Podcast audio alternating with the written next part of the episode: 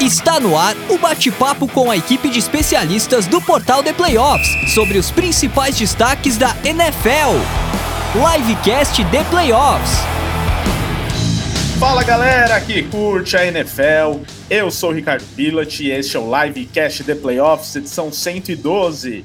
Esse programa que vai ao ar toda semana ao vivo aqui no YouTube e que também é publicado como podcast. Fica aquele nosso abraço a você que nos ouve no futuro em versão podcast e você que está ao vivo com a gente aqui também no YouTube. Edição 112, trazendo mais uma vez a prévia da próxima rodada da NFL da semana 4. Falaremos de todos os jogos da próxima rodada. Eu sou o Ricardo Pilat e antes de apresentar a minha equipe, eu lembro que este episódio é editado pelo estúdio WPcom, que transforma as nossas lives em podcast. Então fica aqui o merchanzinho da WP para você falar com o nosso amigo Pix. Não só para gravar podcasts, mas ele pediu para lembrar que, além de tudo, agora a WP também oferece um mini curso para você que quer gravar podcasts por sua conta, né? Editar podcasts. Então, tem lá passo a passo no canal do YouTube da WP é, como você começar a editar podcasts e outros materiais de áudio comercial, enfim. Se você também quer gravar seus podcasts, seja por conta ou seja contratando a WP, entra no site grupowpcom.com.br barra estúdio, onde você encontra também os canais de redes sociais e os vídeos é, desse curso da WP ou então manda mensagem para o Pix no número 54996205634, tá? É... E outro recado antes de passar aqui para a equipe, né? Que agora tem a nossa parceria também com a Centauro, que está disponibilizando um cupom de desconto para você que quer fazer suas compras lá na Centauro com desconto, é claro, né? Então, usando o cupom PLAYOFF10 que está aqui na tela e também na descrição do vídeo e do, do podcast, você faz suas compras com desconto e inclusive em produtos que já tem desconto na Centauro. Você aplicando o nosso cupom, esse desconto pode aumentar. Então faça o teste lá na, nas suas compras e aproveite. Agora sim, apresentando a equipe, é, vou começar mais uma vez por ela, Mia Mastrocolo, que eu já combinei com ela que, infelizmente, a gente não vai poder citar nada do que aconteceu na última rodada, nenhum acontecimento, porque já temos né, o, o podcast do The Playoffs que analisou a última rodada, então a gente esquece tudo o que aconteceu na última rodada, né, Mia? Tudo bem? Boa noite, boa noite, meus amigos de bancada, boa noite para todo mundo que está no chat com a gente, bom dia, boa tarde, boa noite para quem está ouvindo a gente no futuro. Sempre um prazer estar tá aqui com vocês e, por livre e espontânea pressão, eu não vou falar nada dos Packers. Exatamente. Agora, apresentando aqui também Luiz Felipe Sassini, que semana passada quase apanhou da sua esposa e por isso hoje está vestido de Bears. Até porque vem aí o Caleb Ball, vai ter o grande jogo da rodada, que vai ser o Bears e Broncos na próxima rodada. Por coincidência, os times do Luiz e da Marina, que é a esposa dele. Tudo bem, Luiz? Tudo ótimo, vai ser ótimo, né? Porque os dois estão querendo perder esse jogo. Então, vai ser, a, vai ser a experiência mais incomum que eu já vi. Eu torcendo pro Bears e ela torcendo pro Broncos pra gente, pro perdedor ganhar o Caleb Williams, né? Então, vai ser bem interessante. Eu já vi aqui o pessoal esperando eu pistolar com os Broncos porque perderam de 70. Tá tudo dentro do esperado, gente. Eu avisei que ia ser isso. Eu ah, avisei. Ah, 70 pontos esperado? 70 pontos não. Luiz, Fraga, ninguém espera levar 70 pontos. Você acha 70? Não, 70 não. Você acha 70 pontos do, do do Dolphins ruim é que você vai ver o que vai ser tomar 40 do Bears. 70, calma, Luiz, 70 calma. pontos do Dolphins Não. é aceitável com esse time. Agora a gente, vai, a gente vai tomar uns 30, 40 do Bears. É isso que vai acontecer. para mim tá tudo dentro do planejado. Tudo dentro do que o Sr. Champagne planejou para ele tancar pro, pro Caleb Williams, que ele avisou. Ele está avisando todo mundo. Só ninguém quer aceitar que ele está avisando isso, mas ele está avisando. Todas as declarações dele avisam isso, mas ninguém aceitou isso ainda. Então, daqui a pouco, análise completa desse que vai ser o grande jogo da rodada entre Bears e Broncos. E aqui com a gente também, Rafael Fraga de volta, depois de um Monday Night Football que deixou ele triste, né? Vamos voltar a falar da última rodada, né? Só a Mia não podia falar da última rodada, ah. por uma questão contratual. injusto. Eu tive que entrar com uma liminar aí para que isso acontecesse, mas o Luiz falou da última rodada e o Fraga pode citar aí é, suas frustrações com esse Monday Night Football. Daqui a pouco ele analisa o que vem por aí no próximo jogo dos Rams. Mas e aí, Fraga, tudo certo tirando essa derrota? Tudo, tudo, né? Um prazer estar aí com vocês, Mia, Luiz, quanto tempo, né? Saudade de poder brincar aqui com vocês sobre a NFL. Seus grandes amigos, né? É, claro, claro. Fui sempre escalado sem os dois, já estavam começando a, a, pensar que eles não queriam mais participar. Era boicote deles, era boicote. uh, mas é, cara, extremamente irritante, né? Uma, uma segunda, uma segunda-feira à noite, assim. É, antes da temporada a gente esperava que os Rams iam levar uma lavada, né? Todos esperavam, e foi longe disso. Foi o time bem superior durante todo o tempo, mas Primeiramente, um, um, um, uma arbitragem que meio que garfa o time em dois momentos decisivos, né? Três, né? Ah, tira dois touchdowns e ainda deixa uma interceptação ridícula, mas mesmo com isso, o time era para ter vencido, né? E depois o que aconteceu é. Sean McVay tem que olhar no espelho e falar: It's me, I'm the problem, it's me. Um, porque ele simplesmente, mais uma vez, esquece de correr com a bola e isso custa o time caro. Né? São dois jogos consecutivos onde o, o game management errado do, do, do, staff custa o time a vitória. Quanto os 49ers não foi diferente, né? Um pouquinho mais de atenção, de, de calma, poderia ter corrido mais com o relógio e, e segurado a, a, vitória. E ontem foi o absurdo que foi. Então, né? Esperávamos erros dos jogadores jovens, mas não erros assim da de um campeão do Super Bowl como o Chame veio. Vamos ver. Então, daqui a pouco o Fraga vem com mais análises do Los Angeles Rams e falaremos de todos os times, de todos os jogos da rodada. Então, fique na audiência que falaremos do seu time daqui a pouco. Antes de começar, né, deixando só alguns recados aí para vocês, mais alguns, né? É, primeiro, né, pedindo para que vocês participem com a gente, vocês que estão ao vivo aqui no chat, é, mandem mensagens, a gente vai lendo durante a transmissão. Quem enviar superchat tem prioridade, então fica passando aqui, ó, esse GC na tela, mande superchat a partir de qualquer quantia. A gente lê o seu comentário, não importa qual seja o assunto, a gente para para ler o seu comentário. Mas, claro, damos uma forcinha para você que também manda a mensagem é, sem superchat aqui, né? Como fizeram, por exemplo, Ulisses Silva, né? Falando que a defesa dos Bills vai parar o ataque dos Dolphins. Arilson mandando boa noite. Henrique Cavalcante falando craque em dose dupla, craque Pilat e craque Sassini.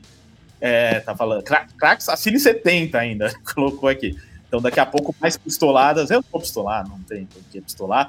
É, não sei nem do que ele tá falando. O nosso Jones mandando boa noite. O Matheus Separovic. O Nerdola, o Nerdola é o Mike Daniel, né? Técnico do, dos Dolphins. Já se deu bem ano passado contra os Bills. Imagina agora com todo mundo embalado. Então tá no, no hype aqui dos Dolphins. Falaremos desse jogo logo no começo, hein? André Cunha, boa noite. Rede TV vai transmitir qual jogo no domingo? Ó, entrei aqui no Twitter do nosso amigo Gabriel Golim, que já participou algumas vezes com a gente. Um grande abraço, inclusive. É, parece que vai ser Niners e Cardinals, o jogo da rodada lá na Rede TV. TV aberta, transmitindo NFL, para quem não sabe, já há algum tempo, hein, gente? Tem que acompanhar e dar um apoio lá para ter cada vez mais jogos. É, Luiz Carlos Figueira, o time começou a engrenar, Fly Eagles Fly, e por aí vai. Então mandem suas mensagens aqui no chat, a gente vai lendo, super chat a gente para tudo e lê com certeza a sua mensagem. É, além disso, fica o recado também para que você se inscreva no canal se ainda não for inscrito, ative o sininho também para receber notificações de novos vídeos. É, inclusive, para vocês que gostam de outros esportes americanos, vai começar agora uma série de tier lists de NBA, né? Assim como a gente fez da NFL, agora tier list de NBA rolando no canal do The Playoffs. A partir de quinta-feira já tem vídeo gravado, eu tô no, nesse vídeo, inclusive é, acompanha essa série aí para fazer o esquenta da temporada da NBA. Deixa seu like, like é muito importante, está aqui na tela. Deixa o like. Todo mundo que está na audiência já deixa o like agora, é de graça, não custa nada e ajuda muito o YouTube a entender que o The Playoffs produz conteúdos legais para quem gosta de futebol americano e cada vez mais gente vai chegar até aqui. Então deixa seu like, vou continuar cobrando durante o programa, então é melhor você já deixar agora, tá? É, Além disso, né, nossos canais de podcast ficam sempre, é, fica sempre essa dica que o livecast é também produzido como live, como podcast, né? Então publicado toda quarta-feira. Sempre um abraço a você que está na audiência. E além disso, temos outros podcasts, né, nos canais de podcast. Tem, por exemplo, o Domingo de NFL, que a gente produz logo depois do final da rodada de domingo, sai na segunda de manhã com toda a análise do que rolou no domingo, bem detalhado, falando de todos os jogos é, sucesso de audiência. Então, é muito legal que você siga-nos nos canais de podcast, caso você só conheça o nosso trabalho aqui nas lives, siga-nos também no seu aplicativo favorito. Estamos no Spotify, Deezer, SoundCloud, Apple Podcasts, Google Podcasts, Amazon Music. Procura lá por The Playoffs. Aproveita para deixar também a avaliação de cinco estrelas nos aplicativos de podcast. É, não no aplicativo, no nosso canal, tá? no aplicativo também, se você gosta. É, e o Spotify, né, onde a gente está ainda no top 50 de podcasts mais ouvidos do Brasil de esportes, tem também agora uma caixinha de comentários, perguntas, né? Fica o um convite para você que está nos ouvindo em versão podcast, para mandar aí um comentário, dizer o que você está achando do nosso podcast, das nossas lives, se você ouvia, é, se você ouve no podcast, prefere no podcast em vez da live, enfim, manda aí nos comentários que a gente quer saber mais sobre você que está na audiência nos podcasts.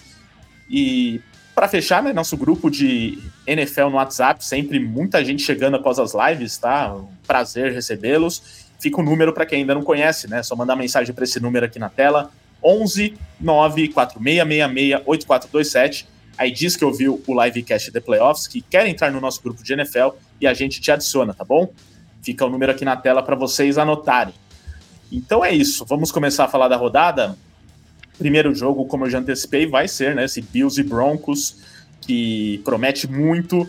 É um jogo que provavelmente vai começa a definir quem vai brigar pela liderança dessa divisão, né? Dificilmente Jets e Patriots vão entrar nessa briga, então certamente esse confronto direto entre Dolphins e Bills é importante, ainda mais porque os Bills fizeram o favor de perder um jogo para os Jets, né, naquele primeiro jogo, e aí se complicaram um pouco na, nesse momento. Então, é já um jogo fundamental. Se os, é, se os Bills perdem esse jogo, já ficam dois jogos atrás do Miami Dolphins. Então, confronto direto muito importante. Vou pedir para o Luiz começar a análise desse jogo, porque ele viu de perto o que esse Miami Dolphins é capaz de fazer.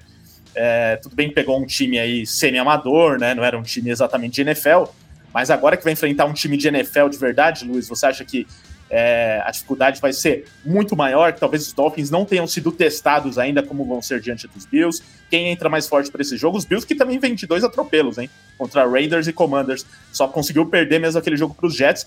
Diria que também é o primeiro teste de verdade para os Bills, né? É, eu não sei se o primeiro teste de verdade para os Bills, porque o, o, jogo contra os Jets era um teste. Por mais que teve o fator do Rodgers machucando e o Zach Wilson é, assumindo durante o jogo, a defesa do Jets é muito forte. Eu acho que é algo que vai, vai acontecer novamente. É, o, o, o Bills não tinha enfrentado nesses últimos dois jogos uma defesa tão forte como é a de Miami, que talvez não seja mais forte da liga, mas é uma defesa forte. E tem para o que para mim parece ser o melhor ataque do, da NFL hoje do outro lado. Né? O ataque mais produtivo, o ataque mais criativo né? O, o McDaniel é, bebe muito, bebeu muito da fonte do, do Shanahan, mas eu acho que ele até aprimorou o, o, o ataque do Shanahan. É, ele me tem jogadas mais é, criativas que deixa a defesa completamente sem saber o que vai acontecer. Foi isso que aconteceu com a defesa do Broncos, que já não é uma defesa muito forte e estava totalmente perdida no jogo porque o, o McDaniel estava dando um nó no, no, no Vance Joseph. É, e eu, eu acredito que o Dolphins vem muito forte para essa partida, ainda mais que tudo indica que o Edel vai voltar. Então, o Edel jogando essa partida com o Tyreek Hill, com o Ekane, é, o Monster, todo mundo saudável, tem tudo para ser um ataque muito perigoso, muito forte, quase beirando o imparável. É, e os Bills, quando entram em umas partidas assim, ainda mais com uma defesa que consegue forçar muito o quarterback, o Josh Allen às vezes comete alguns erros. Né? O Josh Allen tem ficado conhecido por alguns erros bobos, apesar da, do, do, talento de elite e da produção que elite, que ele, de elite que ele tem. Ele tem erros bobos, algumas leituras ruins, alguns passos forçados e algumas corridas em que ele vai para a paulada totalmente desnecessária. É, eu acho que o Dolphins vem forte e deve ser favorito mesmo jogando em Buffalo. E aí, Mia e Fraga? Posso ir primeiro, então? Olha, depois de, do... mancada, mas beleza. Depois do atentado que o Dolphins cometeu contra, contra o, o Broncos, é meio difícil a gente não olhar pro Dolphins de outra maneira, de como o time está encaixado, como o time está funcionando bem, tanto no lado defensivo quanto no lado ofensivo. Ofensivo principalmente. Na primeira jogada, quando o, o, Broncos começou já deixando o Tarek Hill sozinho, a gente já sabia que não ia dar certo. Porque se você faz isso na primeira jogada, você toma 70 pontos. É isso que acontece. Mas acho que o Bills vai ter um problemão na hora de, de brigar com esse Dolphins. Já teve a derrota para o Jets e acho que provavelmente terá mais uma derrota dentro da divisão e vai acabar ficando numa situação mais difícil aí. Mas acho que o Dolphins tem aí tudo para dar uma saraivada no Bills mesmo. Bom, até a última vez até comentei aqui, eu, eu acho que a janela para o Super Bowl do, de Buffalo meio que fechou, né? Um, o time vem batendo na trave aí nos últimos três anos. Um, e o meu problema com o time dos Bills é que em momento algum ele conseguiu se reinventar. É, ele eles parece que vem com todo ano com a mesma estratégia e não, essa estratégia não funciona. Não, é, é, o time tem sucesso, vence na temporada regular, vem como um dos favoritos, mas na hora do, dos playoffs ela acaba tropeçando contra os grandes uh, times da AFC. Agora, os Dolphins estão prontos para chegar nesse patamar? Eu acho que é um, vai ser um bom teste para a gente ver isso. É muito cedo na temporada ainda, uh, e todo ano, na semana 4, tem aquele campeão das primeiras quatro semanas, né? Aquele time que tá dando show, aí ganha de um grande rival, como seria a vitória dos Dolphins em cima dos Bills, e, e a torcida parece que ganhou o Super Bowl. Não é bem assim, né? Um, e tudo tem indica que é isso que vai acontecer, mas eu tô com um pressentimento que, que a gente vai acabar sendo surpreendido nesse jogo. O jogo é em Buffalo, a, a torcida vai fazer pressão, tá começando a esfriar aqui na região. Eu não sei se no domingo como que vai estar tá a temperatura, como que vai estar tá o tempo, mas Uh, eu não acho que vai ser um jogo fácil para o Tua, como foi um jogo ah, contra o, os Broncos, que foi, né, eu, eu fiquei com a, com a, impressão, olhando os lãs, não vi o jogo ao vivo, mas que o time estava deixando o outro fazer o que queria. Um, ah, e a grande diferença é que a defesa de Buffalo é forte contra o jogo terrestre, então eles não vão conseguir correr como correram nessa, né, nesse último final de semana, e aí vai forçar o Tua a lançar a bola. Um, e é, e é isso que eu quero ver. Ah, se o Tua realmente consegue carregar um jogo nas costas contra uma defesa forte. É essa que vai ser, para mim, a chave mais principal do jogo. Pode, entendo, dar o favoritismo para os Dolphins, mas eu vou até olhar a linha aqui, como é que tá. Se eu fosse apostar num time, eu sempre gosto de apostar no underdog, né? Provavelmente apostaria nos Bills para essa partida. É, já que você falou de jogo corrido, né? Jogo corrido dos Dolphins, que passou o trator por, por cima dos Broncos. É, o, queria que vocês falassem também rapidamente sobre o jogo corrido dos Bills, que nos últimos dois jogos existiu, né? Que é algo que a gente cobrava há tanto tempo, né? Dos Bills terem uma alternativa, né? O James Cook tá fazendo boas partidas. No, contra os Jets, não, né? Mas nos outros dois jogos foi muito bem. Aí eu não sei se é por conta da fragilidade dos adversários, mas vocês acreditam que pode ser uma tendência aí dos Bills usarem isso e, e que possa ser uma estratégia também diante dos Dolphins? Porque a gente sempre bateu muito nessa tecla, né? Do quanto o ataque era previsível. Ah, eles precisam se reinventar, né? Eles precisam de ter esse equilíbrio entre o jogo terrestre a bola aérea sem ser o Josh Allen correndo. Então, se eles conseguem estabelecer esse jogo terrestre, se eles conseguem jogar um play action aí no meio, e aí tem as corridas do Allen ainda, e de vez em quando aquela, aquelas bombas que ele joga, aí é um outro, é outro nível esse time. Então, é, é como eu falei, eu acho que para esse confronto, confronto divisional, vendo a divisão escapando para os lados dos Dolphins, jogando diante da sua torcida, vai ter aquele motivacional a mais. E se eles conseguirem controlar essa ansiedade para ficar lançando a bola longa, estabelecer esse jogo terrestre, aí nasce a vitória dos Bills. E do lado dos Jets, Mia e Luiz, é, dos Jets, perdão, dos Dolphins, é, vocês estão confiantes de que o Tua, né? Tinha aquela questão, ah, será que o Tua vai, é, vai ficar saudável para a temporada? Se ele deveria ainda estar jogando tal. Por enquanto, primeiro que a, a linha ofensiva dos Dolphins está sendo melhor, né? Tá protegendo melhor ele. Então ele não levou nenhuma pancada preocupante. Mas é, ainda acho que essa preocupação ainda existe para vocês, ou talvez o Tua esteja demonstrando de fato que tá bem, tá saudável, e que né, se jogar desse jeito pode levar os Dolphins a outro nível. O Tua, ele aparenta tá muito saudável, a gente tá vendo a desenvoltura dele, a gente vê que ele, nessa, da temporada para cá, para essa temporada, ele aprendeu a se movimentar melhor, aprendeu a cair melhor, então tem sim uma diferença do, do ano passado para cá. E acho que se ele continuar sem apanhar, ok, mas se voltar a acontecer o ano passado, o que aconteceu ano passado, não dá para se repetir. É, eu acho que assim, a situação da concussão do Tua é que foi uma, duas, foram duas concussões muito pesadas, que provavelmente a gente não tem como saber, e até e nunca provavelmente a gente vai saber, qual vai ser essa sequela para ele. Agora, que ele está livre dessa concussão e que ele não. que é, ele está recuperado dela é totalmente plausível. Foi uma longa é, intertemporada, ele passou ba bastante tempo sem jogar, então teve como se recuperar toda dessa concussão e voltar agora, e ele se mostra estar saudável. Se ele vai ter outro ou não, eu acho que as questões da concussão é muito mais é, uma coisa é, que acontece muito por azar do que por, por ele ser é, ter uma pretensão a, a, a, se machucar. Que o Tua tem uma pretensão a se machucar, isso é, isso é verdade. Isso desde a época do college. Mas as lesões que ele teve no college, por exemplo, não foram concussões. Ele não, ele não tinha tido concussões na, na, no college. Ele tinha tido uma lesão no braço, ele tinha tido uma lesão no quadril. E isso é uma coisa que tem acontecido muito com o Tua desde sempre. E que pode vir a acontecer em qualquer momento. Isso pode vir a acontecer e, infelizmente, é do jogo. É... Mas, enquanto não acontecer, a gente não tem como que achar o que... O, o o, o que vai acontecer ou não com o Tua ou com o Miami Dolphins. As lesões, todos os times vão lidar com elas. Quem sabe eles, cons eles consigam, não só com um bom trabalho da, da OL, mas talvez um bom trabalho de treinamentos e, e, e, e projetos físicos com o próprio Tua, que evitem que o Tua se machuque ao, ao, ao longo prazo e que ele tenha uma longa carreira.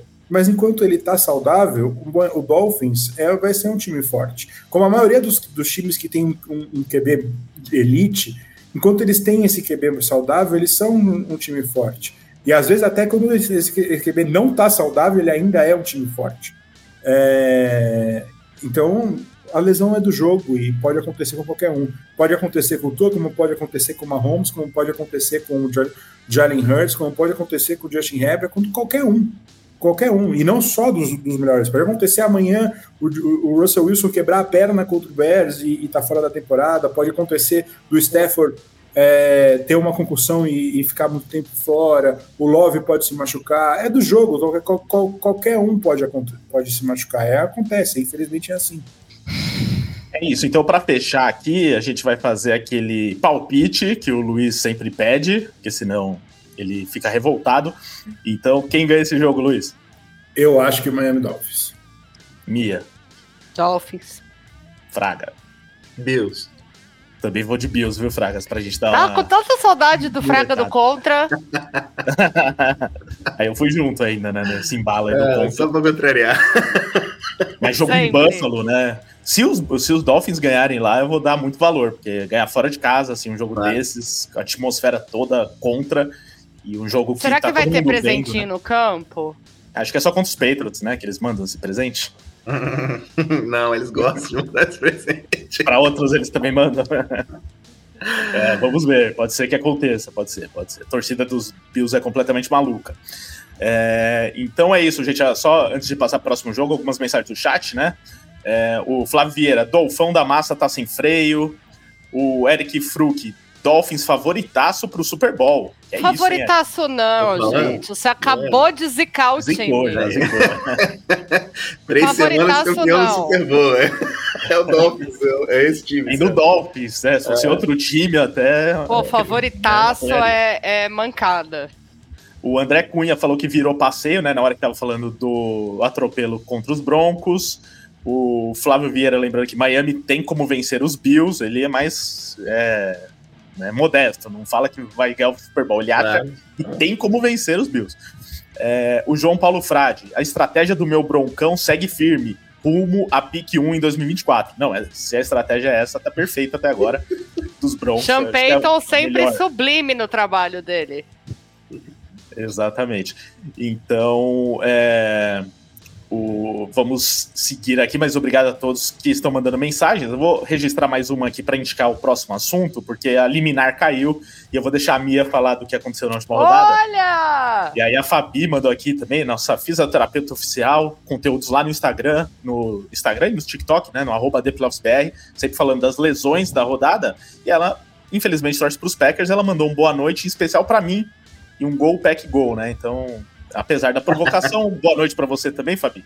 E vou liberar aqui para Mia falar desse jogo, que é o próximo da rodada, que é Lions e Packers. São dois grandes jogos aqui nessa rodada, dois jogos já de confronto direto pelas respectivas divisões. Nesse caso aqui, falando da NFC Norte, onde os dois times têm campanha 2-1 nesse momento, né? Cada um perdeu um jogo, Packers e Lions.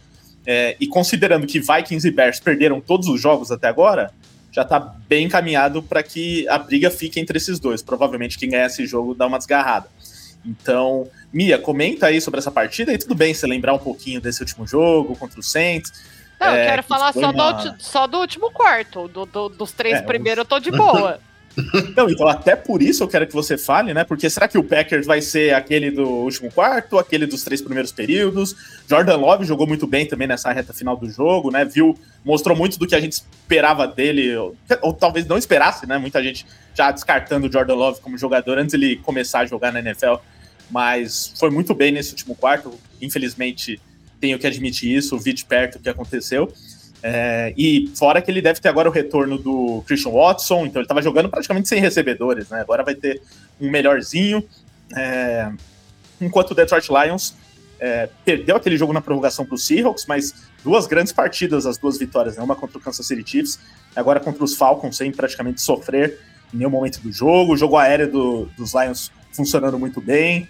É, o Jamir Gibbs começando a, é, a ter mais carregadas, foi muito útil também nessa partida. Enfim, então os Lions não vêm para brincadeira esse ano, mas no Lambeau Field, o que, que será que vai acontecer, Mia? E o que, que você está esperando do Packers? Aquele do final do jogo ou o, dos primeiros períodos? O que vai acontecer no Lambeau Field é que a gente vai perder, mas tirando isso, Tá, tá. Zica reversa mais uma vez sendo usada por mim, Mastro. Não, não, o pior é que não é. E assim que os Packers reversa. ganharam o jogo. Eu não tô, eu não tô esperançosa, eu tô, eu falei, eu tô só pela, pela ousadia e alegria esse ano. É, Jordan Love surpreendendo a cada partida positivamente, mostrando que, é, que ele tá pronto sim. O Packers está sofrendo muito com erros que não podem acontecer em campo, mas é um time inteiro muito novo, então acaba, acaba acontecendo, mas custa caro. E por causa desse tipo de erro, a gente passou basicamente o jogo inteiro zerado. O time não consegue, chega na red zone e não consegue fazer mais nada, para por ali e vai embora. E isso provavelmente deve acontecer contra o Lions. E, é, na verdade, assim, eu acho realmente que vai acontecer contra o Lions. O Lions mostrou um jogo muito consistente contra o Kansas City Chiefs, tá certo? Tava sendo o Travis Kelce, mas foi um jogo muito consistente.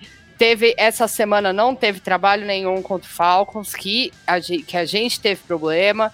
Então, eu acho sim que o Lions, montado da maneira que tá e do jeito que tá vindo, vai dar problema pra gente quinta-feira, sim. Mia, it's a love story, baby. Just say yes. Vamos se render aí a. Não, a... eu tô de boaça, eu tô lovezinho the air.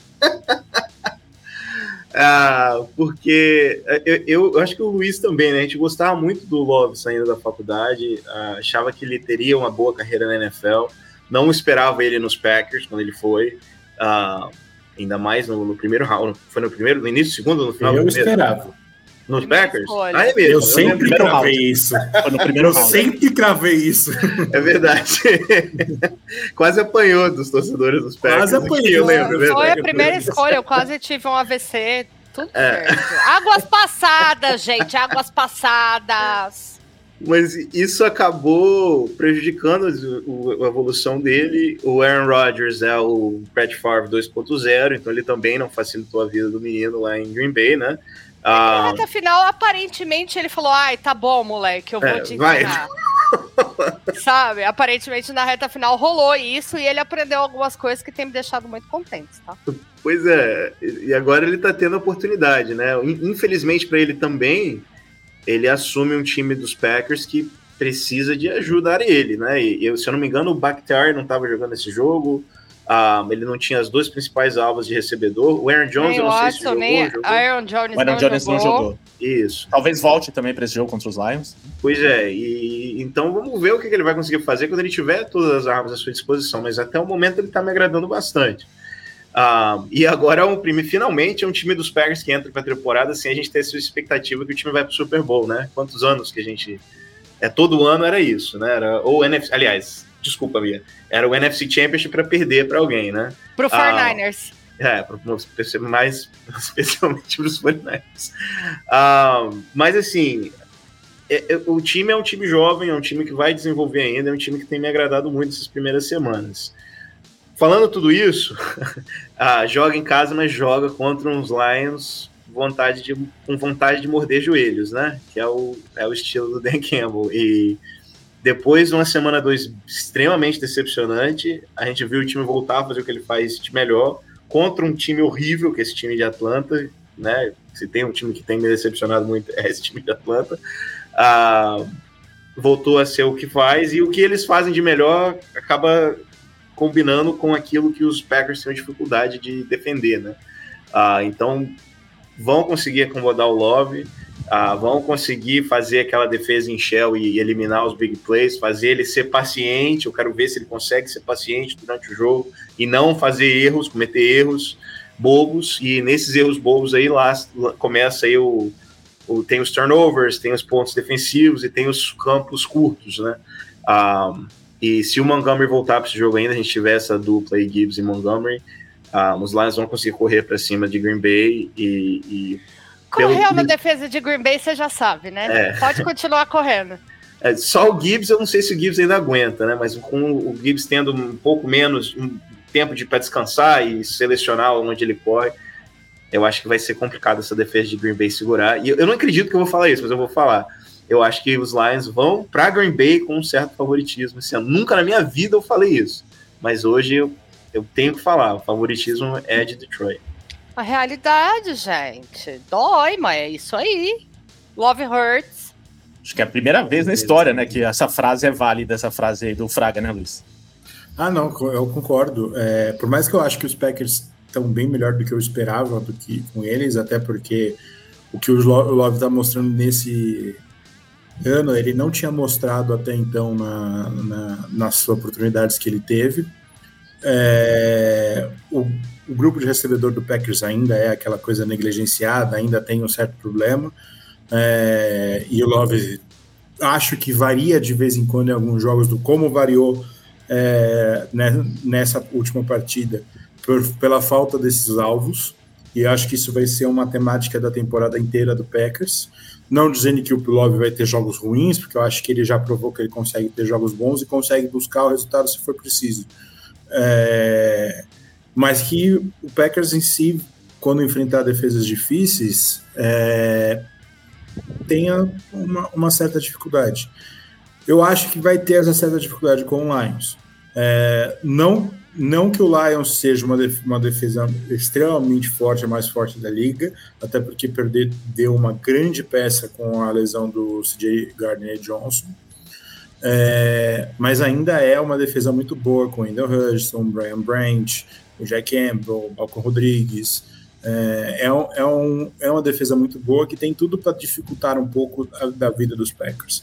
Eu acho que vai ser um jogo muito parelho e a gente vai ficar na naquele âmbito do qual ataque vai fazer menos erros, né? E eu acredito que o dos Lions faça menos erros, cometa menos erros. E eu não estou falando só do quarterback, eu estou falando de todo mundo. Porque às vezes o ataque tem comete vários turnovers e o quarterback não tem culpa de nenhum. Acontece, mas às vezes vem de outros pontos. E com esses recebedores, eu acho que alguns, a chance de ter mais erros no, no ataque do Packers é, é real. E por isso eu acho que os Lions são favoritos para essa partida. Então todo é, mundo vai apostar nos Lions aqui? Não, Sim. você fala, na verdade, o estilo dos Lions para esse jogo, eles não precisam de arriscar tanto como o, o Green Bay, né? Parece que o Green Bay vai precisar de arriscar mais para ter sucesso e os Lions podem ser mais conservadores e conseguirem as jardas, conseguirem os pontos. Então, o estilo de jogo favorece exatamente os Lions, E os Lions, segundo o Dan Campbell, vão ter a volta do David Montgomery, que fez muita falta na última partida. É, e fez muita falta quando ele se, depois que ele se machucou contra Seattle, uhum. porque o jogo mudou depois da lesão dele. É, eu acho que com a volta dele, por mais que eles tenham o Gibbs, vem provando que eles precisam do, do, do, Montgomery mais em campo do que o Gibbs. O Montgomery é o número um e o Gibbs é o número dois nesse início de carreira do Gibbs. E com o Montgomery em campo, eu acho que esse ataque fica mais redondo é, e você evita que você tenha que forçar muito com o Goff. E o Goff, quando você ele não precisa forçar, quando você dá o tempo para ele, dá a, a, a parte simples para ele, ele é muito efetivo. Uhum. E eu acho que é, que é isso que vai acontecer. O Packers vai ter que forçar muito mais do que os Lions, e isso vai tendenciar o Packers a cometer mais erros do que os Lions.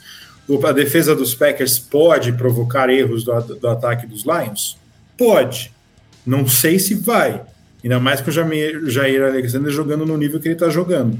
É, mas, no, no, geral, eu tenho que imaginar que os Lions hoje são, são mais favoritos. O, em si, o elenco dos Lions é melhor. Então vai todo mundo apostar em, em Lions aqui. Pois é. Até a, principalmente a, a Mia, que está cada vez mais adepta da ZR. da famosa ZR. Se funcionar essa semana, semana que vem a gente conversa sobre isso melhor, tá? Aí você mantém, né? Vai mantendo, né? Ah, não, Zika Reversa é com certeza a principal arma de todas as equipes nesse momento, principalmente da, das de Fantasy aqui. É... Enquanto a gente tá fazendo gravação, Luiz, ó, se ele estiver desconcentrado, pode ser ou por causa do Corinthians ou porque ele tá fazendo trocas no Fantasy aqui. Porque em tempo real, aqui na nossa liga, tá tendo troca do Luiz. É um cara realmente que consegue fazer múltiplas por, tarefas. Por sinal, o Jordan Love, neste momento, é o meu novo quarterback, né? É, então, olha aí. Novidade no time do Luiz no nosso fantasy. Ai, gente, cada um com a sua vida ruim, né? Vai ter então, duas pessoas aqui na mesa que tem Jordan Love no seu time. Agora vamos para o próximo jogo da rodada, que é esse Patriots e Cowboys, que, assim, além de serem né, dois times de grande torcida aqui no Brasil e tudo mais, cada um tem uma história interessante nesse momento da temporada. Dallas Cowboys começou com tudo, duas grandes vitórias, com trocentos pontos para cima do time de Nova York. Aí, quando enfrentou Arizona Cardinals, que é um time que, em teoria, é tão fraco quanto os, ou mais até do que os que ele enfrentou anteriormente, eles perderam do Arizona Cardinals, né? Então foi uma derrota bastante inesperada que provavelmente vai ter lá alguns desdobramentos dentro do, do Dallas Cowboys é, esperava-se que o time é, não perdesse um jogo desse e perdeu, assim, praticamente não passou perto de, de ganhar o jogo. É, contra esse Patriots, que ganhou a primeira agora, enfrentando um dos maiores fregueses da história da franquia, né, que é o New York Jets, que não ganha dos Patriots desde 2015, então já era esperado, mas eu acho que eles fizeram, dentro da realidade dos Patriots, eles tinham feito já dois bons jogos, os jogos anteriores, eles enfrentaram adversários mais difíceis, né, Eagles e Dolphins. Então, eu achei que os Patriots até aqui conseguiram. É, jogaram melhor do que eu esperava. Resumindo, é isso. É, e com esse Cowboys aí nessa situação, eu não me surpreenderia com os Patriots ganhando o jogo, né? Depois de uma derrota, sempre a pressão é grande lá em Dallas. Então, não sei se os Patriots não podem surpreender, inclusive os Patriots que vão le levar lá para Dallas um velho conhecido, né? Que é o Zeke Elliott, é, que fez um bom jogo, né? Dois. Quem que é o segundo? Fraga? Will Greer. Ah, sim, então. É, vai, vai ter essa possibilidade aí também de lei do ex. Mas começa então, Fraga, você que tá aí pertinho dos Patriots e sabe bem como é a repercussão da imprensa e tudo mais. Conta pra gente o que, que eles estão achando, inclusive, desse começo de temporada dos Patriots. É, e, mas para esse jogo, né, você também acha que, que é viável para os Patriots ganharem, que o Dallas Cowboys teve lá um percalço, mas é bem favorito para esse jogo? Ou você também tem preocupações em relação ao Dallas Cowboys, que perdeu o Trevon Diggs né, antes do jogo. Uhum. Então, uma perda grande na defesa. Bom. Então, é, o que você está esperando dessa partida? É, eu mencionei o Will Greer, porque foi. saiu hoje, né? Que eles estão muito preocupados, que, o, que sabem como o Belichick funciona, é óbvio. E o Greer e o Zeke sabem de todos os sinais né, que o time tem, então preocupados, que sabem que vai ter um dossiê, uma interrogação em depth dos dois, né? Para tentar pegar qualquer vantagem possível. Então os Cowboys vão ter que trocar esses sinais aí para não, não ter essa. É, decifrar né, o, o que, que os Cowboys estão tentando fazer dentro, dentro, do, dentro de campo. Um, aqui se desistiu dos Patriots, né? Em New England já. é, é assim, quando você tem uma geração criada com um time que somente vence, eles acham que é sempre assim. Ah, e eu há anos que eu venho falando isso. Não é assim, NFL não funciona desse jeito, né? Você pode estar no topo por um bom tempo, mas eventualmente isso vira de cabeça para baixo e é o que tem acontecido com, com o New England. Ah, a mais notícias que sai daqui é dessa briga interna entre o Kraft e o Belichick, ah, e que um, né, bem provável, o Belichick, se não conseguir fazer um milagre esse ano, vai ser demitido no final do ano. O que, que a conversa daqui é mais essa. E, e ele tá assim, muito preocupado com tá, isso. Tá, tá né? aí. É. Se preocupadíssimo. É capaz do The Craft chegar e falar: você tá demitido. Ele fala: não, você tá demitido. Eu apostaria nesse diálogo. Pois é, é, eu, eu assim, né, fugir, não fugir, querer fugir muito do assunto, eu ainda acho que o Belichick encerra a carreira em, em, em Nova York, né? Nos Giants, provavelmente. Definitivamente não nos Jets. Mas no Giants eu acho que o sonho dele é esse, e, enfim, aí é outra conversa.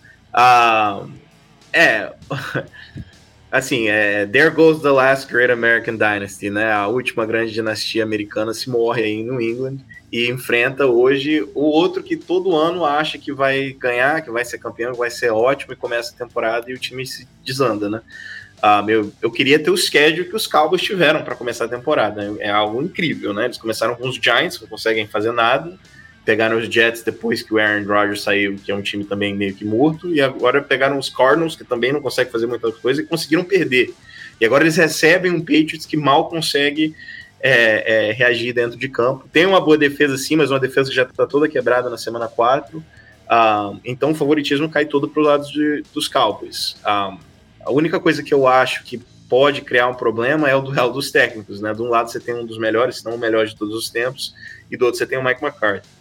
Então, um, eu, eu, acho que o, o Belichick vai assistir bastante desse jogo contra a Arizona, um, e a expectativa é de um grande jogo de Zeke Elliott e Ramondre Stevenson, que não, não começou bem a temporada, um, e o Zeke aguenta assim 5, 6 semanas, né? depois ele morre. Então tá dentro do, do período onde ele aguenta jogar em alto nível. E, bem parecido com o que o James Conner fez, aquele espacinho curto, aquelas é, screenplays. New England pode aprontar aí para esses em cima desses Cowboys que não me convenceram em momento algum, mesmo com uma grande defesa, agora com essa condição do Diggs eu não, eu não vejo esse favoritismo todo, esse otimismo todo que a gente teve de Dallas antes da temporada começar, não. É, eu, eu acho assim, o, Cal, o Cowboys teve uma derrota aqui agora que quando você tem uma derrota para um time como o Arizona Cardinals, por mais que eu acho que os Cardinals têm jogado melhor e têm sido melhor do que a, a gente acredita que eles são, é, você, você fica um pouco com medo do que esse Cowboys pode fazer. Né? A defesa dos Patriots parece boa esse ano, acharam peças interessantes no draft, né? então é uma defesa que pode dar trabalho sim para o ataque dos Cowboys. E você não sabe como que a defesa dos Cowboys vai reagir.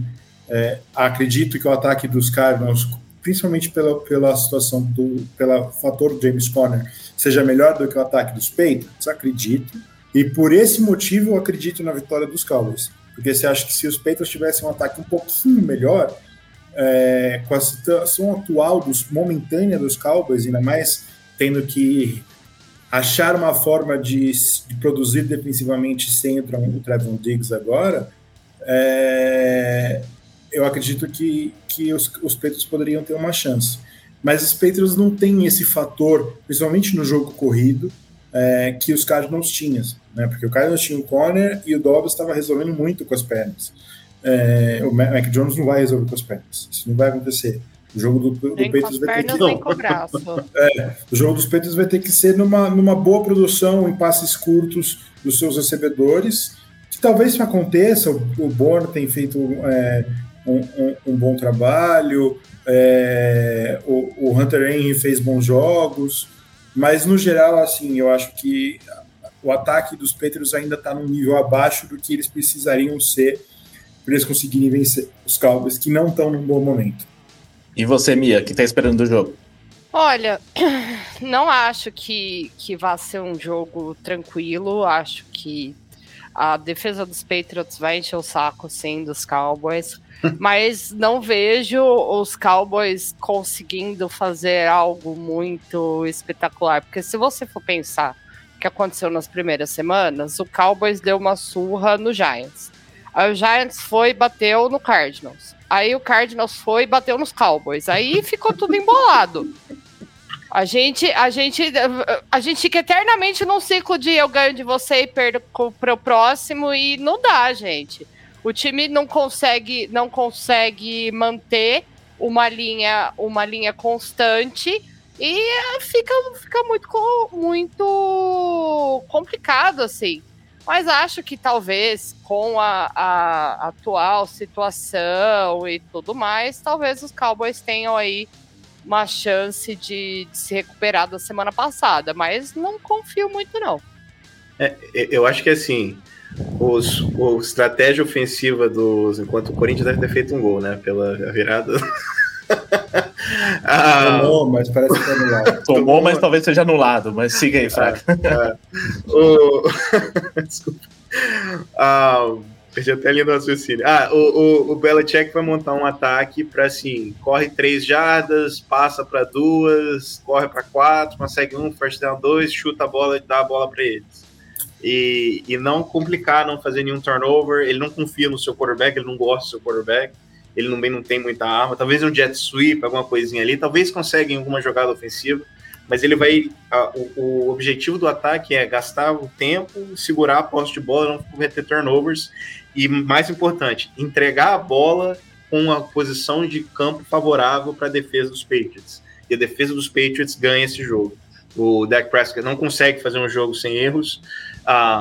o time é um time que oscila muito ofensivamente. E o Mike McCarthy, como eu falei, se perde contra um grande adversário defensivo no outro lado, que é o Belichick. Então, é aí que eu Mike acho. Mike McCarthy sendo Mike McCarthy.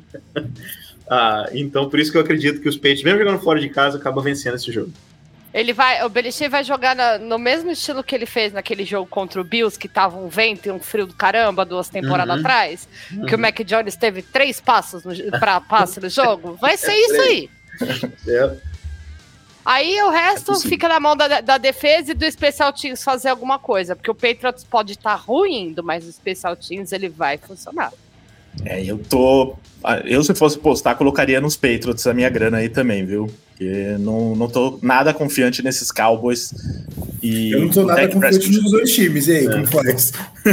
empate, Põe empate. empate. não, é que os Patriots é, jogam de um jeito que eu já tô acostumado a ver, que esse tipo de jogo é um jogo que, para mim, eles ganham, assim. Uhum. Que eles ganham na né, jogo de defesa, aquele jogo enroscado tal, que faz o placar ficar baixo. Então pode acontecer por conta disso. Mas se fosse pegar um adversário melhor, aí eu não, não vou confiar nos Patriots mesmo. É, se os Cowboys querem ganhar alguma coisa esse ano, brigar por título depois de tanto tempo, tem que ganhar esse jogo. Com certeza é mais time do que os Patriots. Os mas não sei se brigar vai... por título. É, é, não, é, todo ano é o que eles querem, né? O, todo torcedor ano... do Cowboys tem certeza que tá brigando, né? Ah, todo ano é isso. mas um aquela... time que tá brigando pelo título não, não pode perder a... dos Cardinals também, não né? Não tem aquela singela surpresa em janeiro, né? É. Ficar fora dos playoffs perdendo o primeiro é, Surpresa só para eles, né? Mas... É, é, que vocês não estão raciocinando pelo que que eles estão brigando. É brigando por uma escolha no draft, é. entendeu? É brigando por uma pós-temporada, a gente não sabe. Não, não, pior que os Cowboys nem escolha no draft nem escolha de boa. briga. É, eles vão pros playoffs. Como. Eles até vão pros playoffs, né? Estão sempre ali. É, é que alguém daquela divisão tem que ir, gente, pelo amor de Deus. Não, mas tem o Eagles, pô. Não, agora é uma boa divisão, né? Agora é uma boa divisão. É, enfim, gente, então, calma aí, ó. Eu fui Patriots, o Fraga Patriots. Patriots. A minha. Ah, né? Só o Luiz defendendo a estrela solitária do Dallas Cowboys. Enquanto... Acabou o mundo. Eu falei que os Lions é favorito, favorito em Green Bay, agora botei nos Patriots fora de casa. Acabou o mundo. Tem algo errado aí, tem algo de muito errado. Mas algo errado. temporada, Fra né? Fraga, Fraga tá, tá traumatizado com o jogo de ontem, aí ele tá... Resolveu mudar um pouco as análises. Ah, é. Ou não, gente, dessa vez vai tudo ao contrário. Mas, exatamente. ó, inclusive, ó, o André Leite mandou aqui, ó. É, cheguei agora, abraço pra Mia, Luiz e seu Broncos, Ricardo e ao Magrão de óculos, que não sei o nome. Eu fiquei mais surpreso ao Magrão. Está magra Magrão. assim, Fraga. Muito obrigado pelo Magrão. É, é, leve 20 como um anos que eu não sou chamado de Magrão. apelido de escola e tal. né. Ai, ai.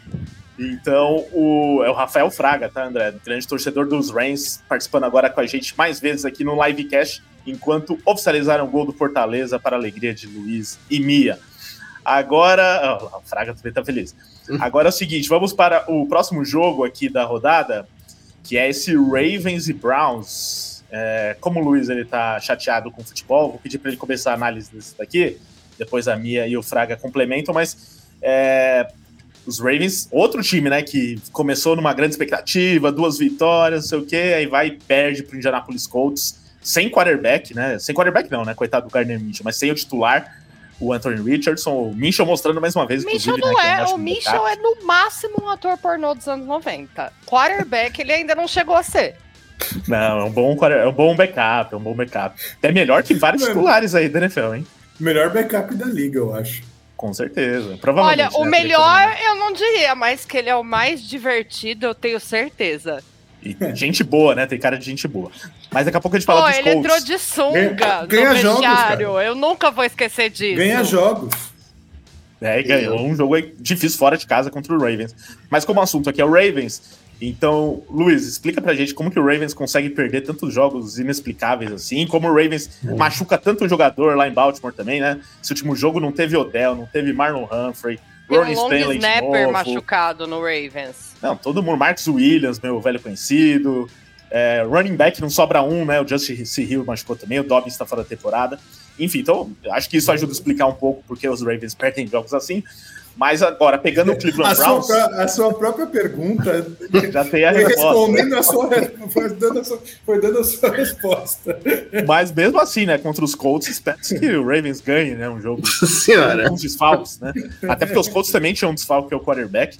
Enfim, o Lamar jogou aí, eu acho que ele não tá jogando bem essa temporada até aqui, nesse último jogo. Jogou bem no que ele sempre vai bem, vai, que é o jogo corrido, né? Mas faltou um pouco aí no jogo aéreo. Aí daqui a pouco a minha vai ter que voltar a fazer aquelas análises do Lamar. Mas enfim, então, é, contra esse Browns, que pelo contrário, né? Vem até jogando bem, na minha opinião, nas partidas que fez. Eu esperava muito menos. Tá jogando bem, perdeu o Nick Chubb, mesmo assim conseguiu é, atropelar o Tennessee Titans sem muita dificuldade. É, jogo em Cleveland, você acha que os Browns talvez é, possam surpreender o mundo? Se é que é uma surpresa se eles ganharem o jogo contra o Ravens? Olha, E duelo Ravens- direto da divisão nesse momento. Eu, eu acredito que o Ravens é o melhor time. É, é um time que tem sério, vários problemas de lesão, né? E, e isso acarreta no no nível do jogo do time. Então você está tendo que mudar, por exemplo, no jogo, no próprio jogo contra os Colts, foram o Melvin Gordon acabou sendo, sendo o número um no final da partida porque todos os outros machucaram. É, então é muito difícil você também desenvolver um ataque quando você ao tempo inteiro está tendo que substituir jogadores por lesão. E eu acho que isso que acaba afet- afetando o nível do jogo do Ravens, porque ao mesmo tempo é uma defesa muito boa, em que enquanto tá, esse, o ataque está tendo todos esses problemas, eles estão mantendo o jogo perto. E eu já não sei se eu concordo que o Browns está jogando bem. O Browns ganhou de um time fraco, que é o Isso. Tennessee Titans. Um time extremamente fraco. Mas mesmo assim, o Deshaun Watson cometeu erros que, se fosse, sei lá, o Russell Wilson, teriam estariam matando ele. Eu acho pouco. Tanto que as pessoas passam pano pra esse senhor é porque um o- absurdo por e eu me exemplo, nego a falar do Browns. Espero que o, O passe para trás que ele o fez para se livrar do sec foi uma das coisas mais bizarras que eu vi na minha vida. E se fosse qualquer outro quarterback, ia ter uma chuva de críticas e tava todo mundo a semana inteira analisando essa jogada, mesmo com o time vencendo. É, e, o, e o Browns, por exemplo, perdeu o jogo contra os Steelers porque o, o Deshaun Watson cometeu vários e vários erros contra uma boa defesa. E uma boa defesa é o que- é o Ravens tem. É, eles também têm um bom ataque, porque o Lamar é um, é- é um bom quarterback que é- dificulta a vida da, da defesa adversária, que está com alvos, com agora com o Zay Flowers, com o Mark Andrews, ele, tem, ele, tá, ele tá achando os seus alvos, e é um ataque que, quando as lesões permitem, desenvolve. Eu acho que o Browns vai ter uma vida muito difícil né, nessa partida, mesmo jogando em casa, porque a defesa do Ravens tem tudo para trazer o Deshaun Watson, que eu tenho visto jogar desde que ele voltou, que vem jogado no nível, para mim, muito fraco. O Deshaun Watson não é só um lixo como um ser humano, mas hoje em dia ele é um lixo como um quarterback também, a verdade é essa. Ah, eu achei que você ia falar o passo para trás que ele deu para se livrar dos Texans. Um, que foi o que ele fez. Ele deu um passo para trás enorme na sua vida para conseguir sair do time e ele não consegue se recuperar. Não, eu, tô, eu, tô, falando da, joga, da jogada É o karma da vida Titans chutando mesmo. ele para fora da NFL. Isso, exatamente. Não sei se você chegou a ver esse lance, Fraga. Não, não vi. É. Ele, tava, ele tentou fugir de um sec. Ele, tá, ele correu para tudo que é lado para tentar fugir do sec e não achou um passe. E na hora que ele foi tomar o peco, ele foi tentar dar uma de Mahomes e jogar a bola fora de qualquer jeito, ele acabou fazendo um passe para trás, que virou um fumble. Virou um fumble, né? É. E assim, não é que ele fez um passe para trás, nossa, ele tava mirando pro lado e, e acabou passando para trás. Ele virou de costas e fez um passe em direção à zona de trás. É, é um, é um deslize mental, né? É, Foi uma das coisas é um... mais ridículas que eu vi em muito tempo. Eu vou procurar ver depois. Um, assim, eu, eu, eu me recuso a ser muito positivo com os Browns, né? Porque eu acho que o que eles fizeram. Uh, eu entendo o desespero para você ter um quarterback de franquia, mas né, é, às vezes não vale a pena. Uh, e assim, eu, eu gostaria muito de ver o Deshaun Watson fora da NFL. Não, não vou a medir palavras. Ah, e assim, desde que ele voltou, ele realmente tem a certa ponto a gente falar, ah, era um grande quarterback quando ele saiu. A última vez que a gente viu ele na liga, ele era um dos, sei lá, top 6, top 7 da liga. Mas desde que ele voltou, desde o ano passado, e o que eu tenho visto esse ano, ele é muito longe disso. Então, até onde compensa você manter essa figura? Uh, eu estava vendo um, comentários, né, no prévia de Rams e Bengals, né, nessa semana, um, eu achei interessante. Os times da, eu tenho que concordar, os times da UFC Norte, me parece que eles são preparados para combater um com o outro.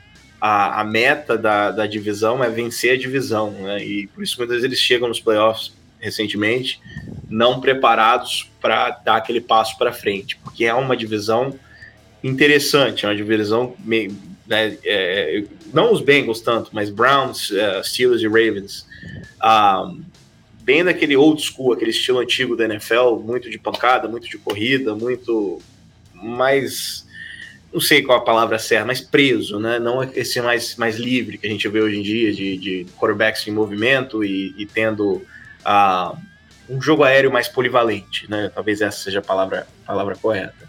Um, e eu vejo muito isso dessas equipes de Browns e Ravens. Dentro da divisão, os Steelers também. Dentro da divisão são times fortes, mas times montados para vencer os adversários de dentro da divisão deles. E os Ravens são montados para vencer uma equipe contra os Browns. Uh, eu sei que a semana passada não foi o ideal, mas eu vejo o time é, shake it off, né? Essas vitórias. Um, e o Lamar Jackson, mesmo com todos os haters que ele tem por aí. Fraga, você tá um, metendo a Taylor Swift no meio do seu. Do será? Seu, eu do acho seu, que... do seu... Já escapei. Já é a segunda, já é a segunda que eu pego. Quatro, já foram não, quatro. ele prometeu isso e tá fazendo essa conta. Não, tá, marav não, tá maravilhoso, gente. tava esperando Pelo amor de Deus. Tá maravilhoso. Então, Continua, ó, Rafa. Pode continuar, mas eu já vou aproveitar o gancho também para dizer pro pessoal que tá gostando desse romance aí aí do Kelsey, da Taylor Swift, que tem um post no Instagram do The Playoffs, que a gente fez lá, arroba ThePlayoffsBR, tá no TikTok também, é, com qual música da Taylor seria cada time da NFL. Então tem lá já algumas sugestões, e aí o Fraga tá dando aí outra, já incrementando isso, colocando a letra da música também, né, Fraga? É, porque talvez tem muitos fãs da Taylor Swift que estão sendo traduzidos na NFL essa semana. Então eu tô Sim. querendo fazer que eles se sentem, elas, eles se sentem em tá casa. divertidíssimo, é, sério. Então eu, a minha meta é ver quantos que eu consigo encaixar dentro desse programa. Já tô em Por quatro. quatro. É, quatro, é, vamos ver. Vamos ver. Ah, teve duas que passou, né? Ah, mas enfim, eu vejo o Lamar Jackson conseguindo ter uma atuação melhor, mesmo com um time defasado de, de talentos aí e, e, conseguindo vencer esse time dos Browns, que como o Luiz falou, é, o recorde não é tão negativo assim esse ano, mas venceu semana passada um time do Titans terrível também, que, que assim, era um time carregado pelo Derrick Henry, Derrick Henry já não é mais aquele Derrick Henry, a defesa também não, não tá me agradando tanto, então eu vejo isso, os Browns ainda não foram expostos ainda, e com a contusão do Nick Chubb, perde o que eu acredito que era 80% do seu ataque. Então, um, né, voltando para mim de raciocínio, os Ravens montados para vencer esse estilo de jogo dos Browns, eu vejo o time mordido pela derrota, derrota do, da semana passada, conseguindo aí voltar à vitória e, e shaking off essa, essa derrota e, e conquistando a vitória. É isso que eu quero ver. Eu acho que vocês as críticas são justas ao, ao Deshaun Watson e tal, mas eu acho que o Cleveland Browns, tirando o Deshaun Watson, tá jogando bem sim. Defesa tá muito bem. E esse jogo aí não foi só esse jogo contra os Titans, né? O jogo contra os Bengals na primeira semana também foi muito seguro, assim, na questão defensiva. Bengals que também, né, a gente pode criticar em relação a time até agora não engrenou no ataque, mas não importa. O Cleveland Browns fez sua parte, ganhou esses dois jogos bem, assim, né? E perdeu esse contra os Steelers, esse sim, eu acho que pô, se eles yeah. querem mostrar alguma coisa, tinham que ter ganho esse jogo contra os Steelers, porque os Steelers também não tem ataque, né? Então poderia ter feito mas, alguma coisa. Mas é um time extremamente semelhante ao time dos Ravens, em Sim. forma como ele é montado. Só que os é, Ravens têm um quarterback muito superior. Então. É, que a gente espera que, que jogue o que se espera dele mesmo. É, e isso que você falou da divisão realmente é verdade, Fraga, que essa divisão aí é um querendo matar o outro, acho que é a divisão mais com maior rivalidade da NFL. Uhum realmente os jogos de divisão. Até por isso eu acho que se os Browns ganharem não vão me surpreender um pouco, porque eles realmente vão jogar esse jogo como se fosse um Super Bowl para ganhar dos Ravens e vice-versa, provavelmente. É, aí de repente vai pegar um outro time de outra divisão e não joga do mesmo jeito. E é o que acontece com alguns desses times aí. Então é isso. É, só para deixar o palpite, Mia não se recusa a falar dos Browns, mas se quiser deixar o palpite, pode falar. Ou algo mais a acrescentar, né, Mia? Dos Ravens, Ravens. talvez. A minha, o meu palpite é Ravens, obviamente. Eu gosto do jeito que a defesa do Baltimore trabalha. Não vou falar mal do Lamar hoje, então se você está esperando Isso. eu falar mal do Lamar, eu não, não vou falar mal dele hoje. Hoje não. Até eu falei, e... mas você. Exatamente. mas eu aposto nessa desenvoltura da defesa do Ravens para parar o Browns. Eu vou de Ravens. É, não, eu, eu aposto nos Ravens. Uh, como eu falei, eu eu não assisti o jogo contra os Bengals, mas eu assisti boa parte de Cleveland e, Steelers. Eu, eu vejo muita semelhança entre as duas equipes. O fato dos Ravens ter um quarterback melhor, eu acho que vai dar melhor do que os Steelers e dos Browns também, mas nesse matchup eu vejo um jogo semelhante vitória de Baltimore. Tá certo. É, então agora a gente vai para o Expresso, né? Aquele momento em que falamos de todos os demais jogos da rodada, cada um aqui com um jogo. É, só antes, o André Leite ele perguntou nossos times de futebol, né? Já que a gente está vendo o jogo aqui ao mesmo tempo, o jogo do Corinthians. Como talvez vocês tenham percebido, a Mia e o Luiz torcem pro Corinthians, né? Então, é, sofrendo aí. O Fraga, ali, ó, mostrou tatuagem Flamengo. Olha aí que beleza. O Triste, meu, o maior de todos, né? O Santos, Santos Futebol Clube é o maior de todos, é o meu time. e é isso. É, Flamengo tá, ó, Flamengo perdeu pro time do André Leite, inclusive, aqui, ó, Fraga. Perdeu pro São Paulo a final da Copa do Brasil. Então tá ruim o negócio desde domingo, né, Fraga? Não, é ah, só, não tá. foi só ontem, né? Esperando a coisa melhorar. Eu tenho que esperar a semana que vem. É, é que nem eu, cada hora eu me apego em um esporte diferente, porque todos os meus times estão dando problemas. Engraçado, eu vi o jogo, e até falar, eu vi o jogo num bar aqui com a turma da Fly USA. E eu fui no intervalo, acho que foi no, no, intervalo, eu fui no banheiro, aí eu olhei a televisão e tava lá. É, Saints 16, Packers 0. Eu falei, cara, eu olhei pro meu filho, meu filho tava comigo, falei, Saints estão detonando os Packers, meu. Aí voltamos para ver o jogo e depois eu fui lá comprar um negócio para ele. E quando eu olhei, tava 18, 16. que Eu, oh, 17, eu 17. tava confiante. 17, Até a reta final, ainda falei pro Ricardo no grupo. Falei, eu vou pistolar de novo porque a gente vai perder de zero de novo pro Saints. E é, entrou, no, entrou, no, último período ganhando de 17 a 0 o New Orleans Saints. Mas conseguiu, fez esse feito que foi perder um jogo no último quarto. Olha aí, gol do Corinthians, quanto a gente falava aqui. Que bom, é porque eu desliguei a TV. Ah, é por isso? Então fica aí. Deixa assim, seu... Luiz, pelo amor de Deus. Não vou mais ligar, eu acabei Já de desligar viu, né? a TV. Já viu o que, que tem que fazer. Que bom, amigo, deu certo. Então tá bom. É, vamos lá, próximo jogo, agora sim, o Expresso começando aqui. Vou pedir para Mia começar para falar de Kansas City Chiefs e New York Jets. Será que tem jogo? Vai ser o Sunday Night Football da rodada, né? Coitado de quem fez essa escala de prime times, né? Que colocou um monte de jogo dos Jets e vai ter que aguentar Zach Wilson no prime time e, é, diante do Kansas City Chiefs do Mahomes. É... Que tem para falar de um jogo desses aí? Será que os Jets conseguem, com a defesa, pelo menos a defesa é boa, fazer um jogo duro? Até porque os Chiefs estão encontrando algumas dificuldades ainda na temporada, né? Mas nesse último jogo não, né? Passaram o trator de dos Bears. Olha, é, você colocar o Kansas City Chiefs com o New York Jets nesse momento é quase uma sacanagem, né? O, o coitado que fez a, a, a, escala dos jogos de prime time e meteu os Jets em todos os lados deve tá, já deve ter sido demitido a essa altura. Mas, mas acontece, gente. Acontece. A gente achou que finalmente ia ter um Aaron Rodgers versus Patrick Mahomes, mas é incrível como sempre acontece alguma coisa e existe uma regra não dita na NFL que esses dois quarterbacks não podem se enfrentar.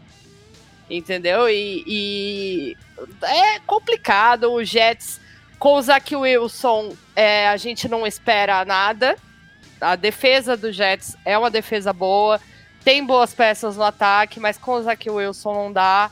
A gente sabe muito bem o que o Chiefs faz, ainda mais agora que Travis Kelce está amando. Que a Lourinha fica lá fazendo tchauzinho para ele no estádio. O homem tá feliz. Patrick Mahomes sendo chamado de padrinho pelas Swifts brasileiras, sabe? É, é todo um momento do Kansas City Chiefs. E acho que mesmo com a, com a defesa, mesmo com o Sauce Garner, que coitado, foi basicamente abusado durante o jogo do, do Patriots, volta aí com para poder tentar segurar Patrick Mahomes e companhia, mas eu acho difícil isso acontecer assim. Acho meio complicado. Quem nasceu para ser Sauce Gardner nunca vai ser Pat Surtain. Nossa! Senhora, hein? Nossa. Isso que é ser torcedor dos Broncos até a última, né? O time toma de 70 e ele vem falar do Ele vem com essa, bicho. que é melhor que o Sauce Gardner. Há, há controvérsias, há controvérsias. Mas o, o que eu ia acrescentar é que os Jets, né, assinaram aí com o grande Ter Trevor Simeon, outro conhecido do é, Luiz. Outro conhecido. Então já tem ali um, um, reserva pro Zach Wilson, eu, eu, capaz de virar titular. Que, né? Eu sinto que toda hora que eu vejo tem um ex-Broncos aparecendo como uma péssima contratação de algum time.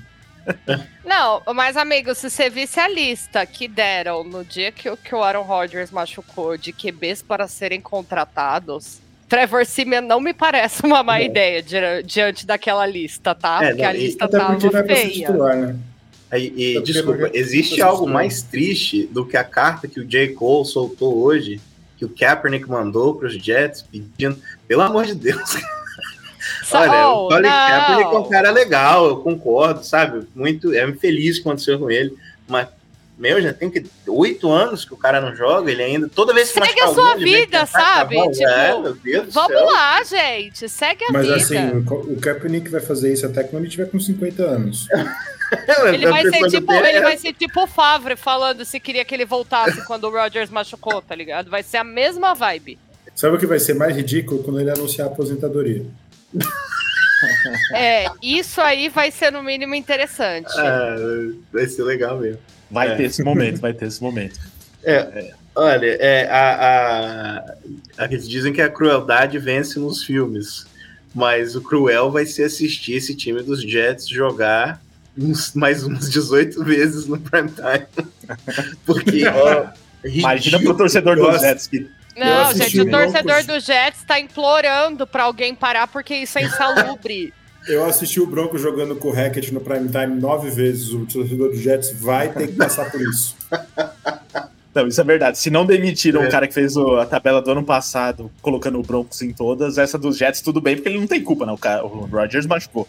Não, ele tem culpa bem, sim. Mas, ele, mas... Tem, ele, ainda botou o Hackett nove vezes no prime é, time. Ah, ele é o Hackett, é verdade, né? É verdade. Não tem como, não tem como defender se então ele não deve foi ser da família do Hackett. É, é, isso que eu ia falar. É provável que tenha um primo aí. É um primo do Hackett, é. pra ele aparecer na TV, né? Fazendo é, chamada e tal. Alguma coisa. Mas realmente a situação dos Jets é complicada, mas o, tudo, tudo indica não, né? O Robert Sala deu no entrevista aí, mais uma vez falando Outro que o Zach Wilson é o quarterback da equipe. Bicho, nem ele não, mesmo. Pedido. Nem ele sabia o que ele estava falando.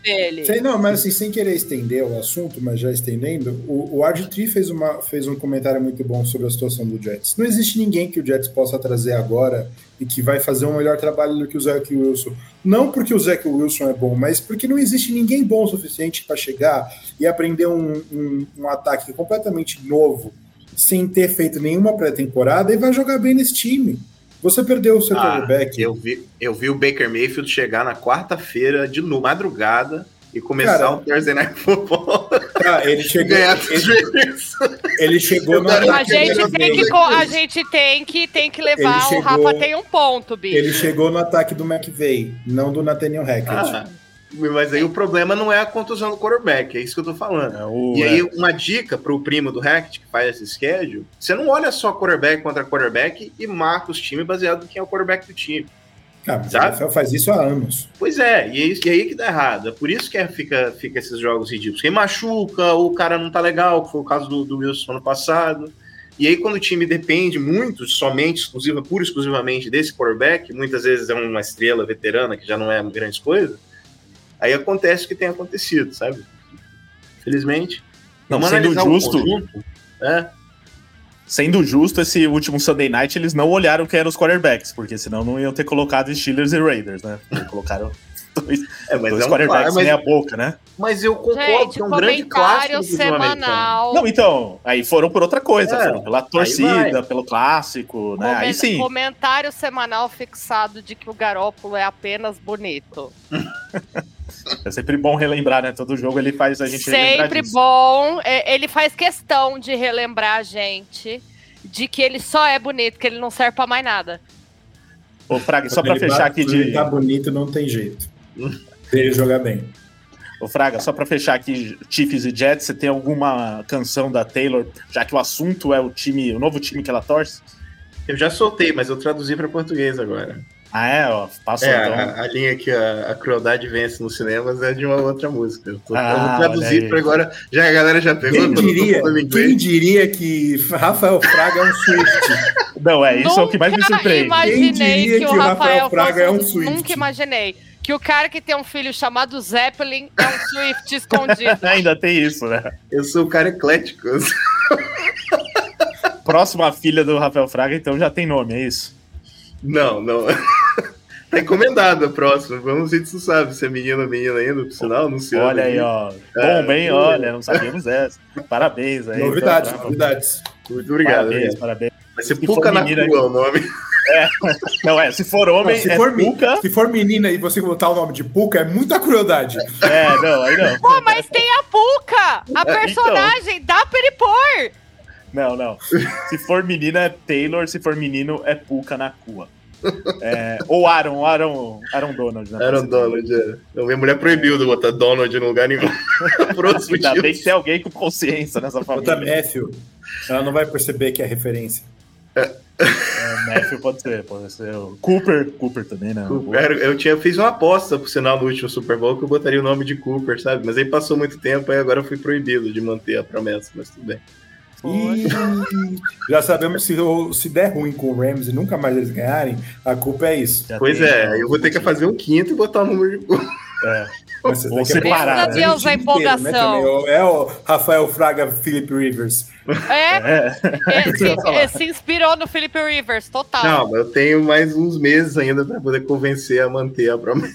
Não, e ó, a hora que vocês citaram é, eu quarterbacks acho que Jets... a revelação devia ser Puka ou Taylor. É, eu também acho, eu também acho. Quando vocês citaram quarterbacks para os Jets, eu lembrei do Philip Rivers, inclusive eu ia falar, esqueci.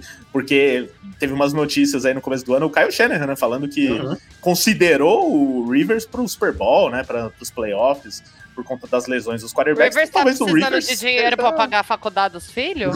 Sim, até porque ele arrumou outro agora, não tá? Acho que a mulher tá grávida de novo. Já são 11! É, ele é completamente fora de controle, né? Mas enfim, gente. Vamos voltar para NFL e falar agora de qual que é o próximo jogo? Ah, que é para você de novo, Fraga. Essa eu quero ver que frase da Taylor você vai colocar aqui, porque a Eu gente tô vai falar muito de encantada Reigns. que o Rafa é Swift, sério. Eu tô É, muito não, por- encantada. É, não, isso foi muito surpresa. Agora, Rams e Colts, eu quero que o Fraga use frases especiais para falar desse jogo. Colts, que já falamos um pouco aqui, né? Que conseguiu ganhar do Baltimore Ravens com Gardner Minshew. Ainda não sabemos se o Anthony Richardson vai estar disponível para esse jogo, mas já vimos que os Colts estão conseguindo se virar sem ele, porque tem um bom backup, que é o Minshew. Contra esse Reigns, começou muito bem a temporada, depois duas derrotas, e o Fraga já deu a semi-pistolada dele no começo da live. Então, é, esse jogo em Indianápolis, o que, que você está esperando, Fraga? Mais um jogo difícil para os Rams, independente do quarterback que vai estar do outro lado? Olha, uh, eu não espero um jogo difícil, não. Eu, eu espero uma vitória dos Rams. Uh, eu gosto do time dos Colts, uh, eu acho mais forte da divisão, mas eu não espero ouvir o também não é nenhum jogo. mérito, né, no caso. Oi? Não é nenhum mérito sobre o não, é. dessa divisão aí, né? mas eu vi o primeiro jogo, Colts e Jaguars, né? Porque o Trevor Lawrence é o meu quarterback no Fantasy, então eu acabei assistindo esse jogo. Um, e eu não sei nem se eu cheguei a mandar a mensagem pro Luiz, mas eu acho que eu escrevi ela. não lembro se eu mandei. O Anthony Richards não vai, vai aguentar jogar na NFL. Um, o estilo de jogo dele, o biotipo dele, um, ele vai apanhar. E eu não esperava ele se machucar tão rápido, mas vai ser algo constante. Ele não vai aguentar. É, infelizmente, um cara de muito talento. Uns mas o... ele aguenta. Oi? Por uns cinco anos ele aguenta. É, máximo, isso. Um, inclusive o Trevor Lawrence até chegou para ele depois do jogo e falou, cara, aqui a NFL é diferente, os caras batem com... Vai com calma. é, se acalma que você não vai aguentar. E para o adversário dele chegar depois do jogo e falar isso para ele, uh, porque assim, é, é, é, é preocupante. Uh, então, não fico surpreso que ele não está disponível para esse jogo e não deve estar. Tá. Eu também concordo que eu acho o Mint uma excelente reserva, por sinal eu gostaria dele como reserva do meu time, uh, não só pelas a diversão, mas porque eu acho ele um quarterback competente. Uh, mas o, o, o, time de LA tem muita qualidade. Por incrível que pareça, a defesa está se sobressaindo. A defesa que era o ponto fraco desse time, não o do ataque. A defesa que tem dois titulares do ano passado, três do ano passado, é, e uma porrada de calouros, assim, nomes completamente desconhecidos. E, e o time, a defesa, ontem a, a defesa fez tudo para vencer o jogo. O grande problema é a estratégia do Sean McVay. Ah, e é, Sean McVay, você é o motivo das lágrimas da minha guitarra hoje, porque optou para abandonar o jogo terrestre e como o, o senhor está nota 10 hoje, Não, Rafael Fraga. Hoje com o, o, o, ataque dos Rams desde 2017, quando ele corre da maneira como o McVay quer que ele corre, ele, ele casa a, a, o jogo corrido, o jogo terrestre com o jogo aéreo. E ontem, mais uma vez, ele correu com a bola 13 vezes. Ah, e foi tão absurdo que ele chegou depois do touchdown, que foi incorretamente anulado, né, pelas bandeirinhas é, dos Bengals, né, porque eles estavam. Os Bengals fizeram um estádio inteiro de branco e preto, já sabia. Eu, vocês estão do nosso lado hoje, mas enfim. Ah, ah, eles, ele foi, ele correu, ele jogou três passes na red zone. O ataque dos Rams era o melhor ataque da red zone nas primeiras duas semanas. Ah, e ele foi três vezes consecutivas para bola aérea, levou um sec, depois, né? E não conseguiu pontuar na red zone. Foram zero campanhas, são três campanhas com zero touchdowns. Uh, foram 10 third downs consecutivos, sabe? O time dava 0 e 10 em, em third down no jogo, até que finalmente conseguiram um touchdown no final do jogo. Mas assim, o que me deixou mais irritado no mundo ainda é na última campanha, com o time com a possibilidade de conseguir empatar o jogo ou virar o jogo, é, foram dois passes dentro do campo, onde nenhum, nem o Rigby nem o, o vão para a beirada do campo. E depois, na, aí na red zone, ele corre com a bola. Quando agora você não corre, agora você lança, porque você precisa de. Não, não pode gastar tempo. Então, assim, são erros que o McVeigh fez que me deixam muito preocupados, que demonstram uma, uma falta de concentração de um head coach que eu acho é um head coach Hall da Fama. É, eu sei muito bem como é que é você ter uma esposa grávida, uma criança a caminho, e às vezes o estresse disso deixa a gente um pouco distraído no trabalho. Talvez é isso, eu não sei.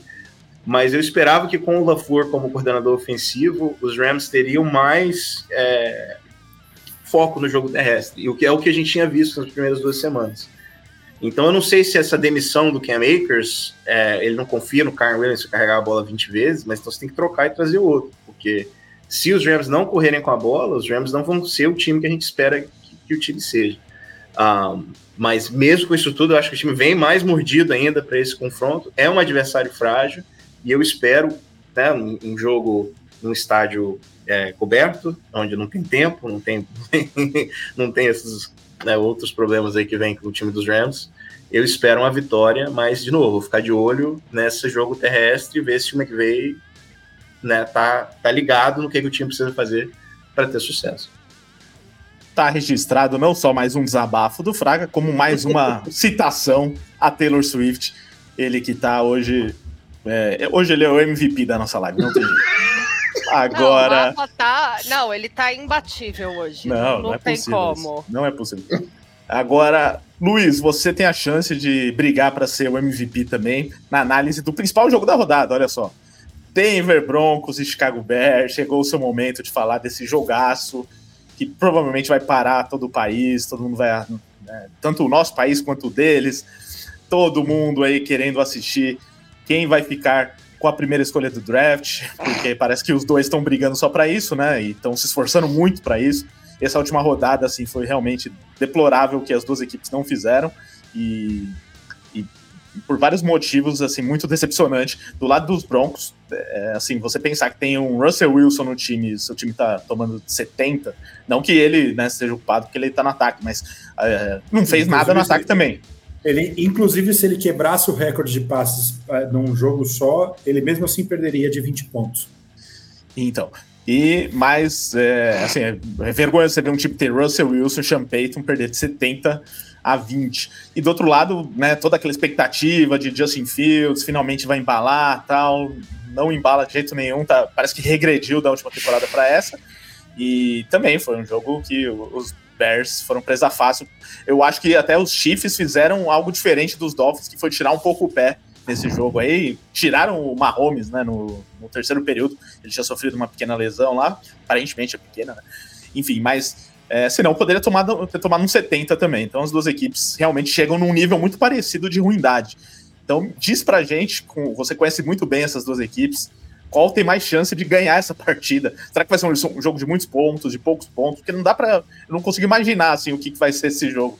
É, pode ser um jogo 3 a 3 como pode ser um 40 a 30, sei lá. É a famosa partida Dilma Rousseff. Quem ganhar vai perder, quem perder vai ganhar. É obviamente demais. Impressionante. Para mim, é os dois times mais fracos da, da liga hoje. Né? O, o, o Broncos tem uma talvez a pior defesa da liga. Só que a do Bears consegue ser tão mal treinada que eles conseguem, devem ser o único time da história da NFL que abre a semana como underdog para um time que acabou de perder de 70 pontos. Né? É, o, o, o Bears tem problemas. Assim, eu até acho que o roster do Bears é, é mais talentoso do que eles realmente têm jogado, mas é, é muito mal treinado o Chicago Bears e vai passar por uma reformulação completa ali e, e se só vai melhorar depois com o novo quarterback, porque o Josh Fields não é uma, uma, a solução lá em Chicago. Dito isso, eu vejo um Denver Broncos que está em completamente modo tank. Não é, é, todo mundo sempre fala, ah, isso não existe. O Sean Payton disse, antes mesmo dele ser contratado pelo, pelo Broncos, numa entrevista para o Colin Cowherd, quem quiser procurar, só joga é, Sean Payton, Caleb Williams, que acha facinho no, no Twitter. É, ele disse que se a, se a NFL não colocasse o sistema de lottery, o Caleb Williams era um cara que faria times estancarem de propósito. E é isso que ele tem feito. Ele não, ele não demitiu o Vance Joseph depois de tomar 70 pontos. E ah, no início da temporada, não, cara. Qualquer, qualquer corredor ofensivo que toma 70 pontos numa partida tinha que ser demitido. Só que pro Payton tá lindo. Quem tá tomando todo o hit é o, é, é o, é o Vance Joseph. Quem tá sendo criticado é o Vance Joseph, não é o, não é o Sean Payton. E aí a gente pega uma, uma defesa do, do Broncos que tá liderando em todos os quesitos contra a defesa. Foi o que, a, a que menos forçou turnovers, Aqui está com a pior média de porcentagem de aproveitamento na red zone. Aqui, tá, aqui tomou mais jardas por partida. É, aqui, aqui tomou mais TDs por partidas. É, afinal, tomou 10 na última partida. E vai jogar contra um Bears com sem o Josie Dewey, que já está fora da partida, praticamente fora, confirmado que ele não vai, não vai participar da partida depois da lesão que ele sofreu contra o Miami, muito provavelmente sem, sem o Justin Simmons, e aí a defesa do Broncos, que não para, não para a corrida, vai jogar sem dois dos melhores defensores contra a corrida que tem no seu time. O que, que você acha que vai acontecer com o Chicago Bears? O Fields vai correr para 300 jardas. O, Fields vai, vai, vai, não, vai passar a bola? Não vai, ele não passa, nunca vai passar. É, mas, cara, esse jogo vai ser uma das coisas mais patéticas que eu vou ver na minha vida. E o pior de tudo é que eu não vou ficar bravo, porque eu tenho certeza que o Broncos vai entregar esse jogo. Eu tenho toda a certeza do mundo que o Broncos perde esse jogo. E não vai perder por pouco, viu? Vai ser. Talvez vai ser um tiroteio, porque o ataque com certeza consegue desenvolver com esse, contra essa defesa do Broncos, mas pode ter certeza. Broncos vai fazer 28 pontos, o Bears vai fazer 30. É, é, é, é fato. É fato. Essa defesa não vai segurar o, o, o, o Bears a, a, menos de 30 pontos. E o ataque, eu não sei se tem, a, mesmo contra uma defesa ruim, eu não sei se esse ataque tem a condição de anotar 30 pontos. Porque a, quando o Russell Wilson não, tá, não foi o problema em nenhuma das três partidas. Os receivers têm, fazem falta, né, que, que tiram o, o, o touchdown. O Sutton sofre dois fumbles. É aquilo que eu falei, às vezes a culpa não é do quarterback. Mas infelizmente quem vai pagar o pato no final do ano vai ser o Russell Wilson, porque o Broncos vai ter a escolha para o Caleb Williams. Acho que a Mari não está muito feliz com você, não. É, a Marina citando aqui, tira o olho da minha ah, E Broncos, look what you made me do.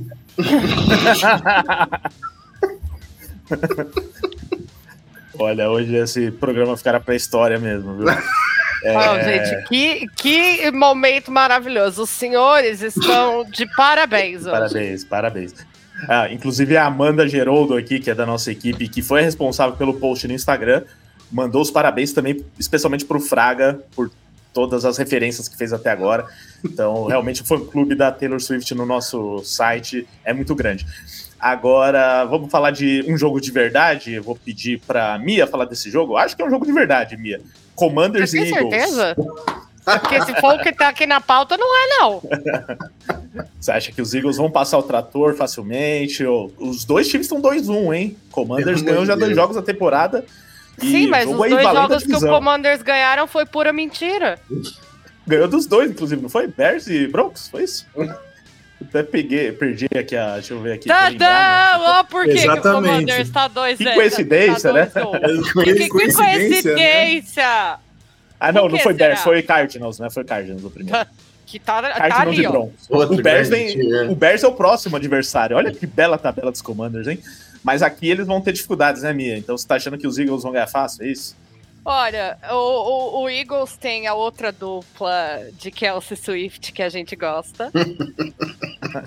que, bem né, lembrado, gente? bem lembrado. Não dá, é o time da Taylorzinha, então vamos lá, vai torcer pro cunhado, bonitinha. Não, vamos falar sério, gente. O time do Eagles tá muito bem montado. A gente viu ontem alguns, algumas derrapadas ali do Jalen Hurts, e de Brown quis dar uma, umas reclamadas em alguma, alguns erros ali, mas o, o, time do Eagles é absurdamente superior ao time do Commanders e não tem nem como a gente colocar esse Commanders para brigar aí. Só se alguma coisa absurda aconteceu, que eu não duvido, porque tá muito esquisito tudo que tá rolando. Então vai que acontece alguma coisa. Mas se nada, nada de excepcional acontecer, a gente vai ter aí o Eagles amassando o Commanders do nosso querido Mandel. Coitado, mano. É, ainda bem que o Mandel já largou. Sabe o pior? Não basta ele torcer pra, pra esse time, ele faz o filho torcer pra esse time. Eu acho um absurdo isso. tá certo. Não, eu acho isso A criança absurdo. nem sabe o que tá fazendo, né? Já tá passando... família. E já tá passando por isso. A criança não tem nem idade para escolher, sabe? Coitada da criança. Ó, e veio, veio mensagem aqui do nosso querido é, Luiz Carlos Figueira, que ele mandou aqui o seguinte: é, superchat, né? Inclusive, manda aí superchats, como fez o Luiz Carlos. É, então ele falou: Dandra Swift vai fazer mais de 3 mil jardas essa temporada, tendo a melhor OL da liga. 3 mil é um pouco demais, tá, Luiz? Uhum. Os Eagles vão começar a varrer a divisão Daqui a pouco domingo. estão falando que o cara vai correr 10 mil jardas na temporada. Por fim, ainda, olha só, hein? Por fim, amanhã tem show do Flusão no Maraca. Então, é isso que, por isso que eu incentivo vocês a mandarem superchat. Porque você fala o que você quiser, fala do Fluminense, fala da Taylor Swift, do DeAndre Swift, né? De toda a família, se quiser. Mas é, é isso. Obrigado, viu, Luiz? Sempre muito bom ter a sua audiência, ele que é grande torcedor dos Eagles. Façam como o Luiz, mande é, mande superchat aqui. Eu só falo pro Luiz segurar um pouco essa love story aí com o DeAndre Switch, porque ele é um cara que se machuca um pouquinho. Uhum, pouquinho. É, e, e, ele tinha uma boa linha ofensiva em Detroit, e mesmo assim sofria com lesões. Então, segura um pouco. Pelo menos tem o Gainwell, que também também desenvolve ali, né? Então acho que com os dois o, o, o Eagles tem uma boa chance de, de ótimos jogos corridos, tanto com o André Swift quanto o Kenneth Gainwell. Ó, a Mia mandou aqui que teve um pequeno problema de energia na casa dela. Vamos ver se ela consegue retornar. Mas enquanto isso, vamos seguir aqui com o nosso expresso. É, vou, bom que ela que acabou de falar, né? Dá, dá tempo de passar para vocês dois. Então agora a Fraga, fala pra gente de um duelo da sua divisão, né? Que inclusive citamos no começo da transmissão, porque vai ser é, o, o, jogo que vai ter transmissão da Rede TV aqui no Brasil. É, Arizona Cardinals e San Francisco 49ers. Cardinals vindo de uma grande vitória contra os Cowboys. A gente não esperava tanto dos Cardinals. Eu acho que eles até estão é, vendendo caras derrotas que tiveram tal. Hum. Ao contrário de outros times, né, que estão nessa briga aí pelo Caleb Williams, parece que é um dos que estão mais se esforçando, pelo menos. Né? E o, o San Francisco 49ers, que vem fazendo até aqui um, uma temporada impecável, com três vitórias tal, mas. E, e é, vai enfrentar mais uma vez um adversário que não é Uhum. Não é muito parâmetro nesse momento para os Niners. Então é obrigação ganhar aqui, Fraga, no São Francisco? Ah, não sei, obrigar. É, eu acho que é uma obrigação ganhar, ah, porque os 49ers têm pretensão de título esse ano, né? Ideia, expectativa. Ah, e o time tem time para buscar Super Bowl. Então você tem que vencer um, um, rival fraco, que é o Arizona Cardinals, jogando dentro do seu estádio. Então, sim, ah, seria um absurdo muito grande, eu acho, Arizona conseguir aprontar alguma coisa em cima desse time de, de São Francisco. Um, a vitória que eu falei, eu não consigo entender exatamente o que aconteceu com o Dallas nesse último final de semana. E jamais esperaria essa vitória dos Cardinals. Eu acho que é, que é temporário. O que é interessante é se que daqui a da, na semana 5 o Kyler Murray já pode voltar, né? Não se sabe se ele vai voltar ou não, mas ele já pode voltar. E a expectativa era de talvez que o Dobbs está jogando é melhor não voltar. Pois é, que ele nem voltaria esse ano. E e o que, que vai acontecer com esse time quando ele voltar? É, vocês não falam mal da formiga atômica, não, hein? ah, então, assim, o que os Cardinals com mais uma vitória estão fora da briga do pick 1. Então, não, já estão fora. É, já. Eles, né? têm jogo, eles têm jogo direto com o Bears, cara. Eles têm jogo direto com o Bears e com uma, já tem uma vitória contra, o, contra o, o, o Cowboys. É, bem, bem, bem provável, bem, bem provável já estão fora dessa corrida. Então, agora é fazer o difícil, mas eu não vejo nenhuma matchup que que seja difícil para essa equipe de, de São Francisco, não. Eu acho que a vitória é fácil. Não sei por que escolher esse jogo para passar na televisão, porque para mim é um jogo de né? Acho que é Gente, horário, quem fez né? a tabela tava bêbado. É, não, não, é, é, da Rede TV. É porque, da Rede TV. É, é, aqui funciona como uma TV aberta. Eles têm, eles têm uma faixa de horário que eles podem escolher os jogos, só que eles têm que depender das escolhas da ESPN.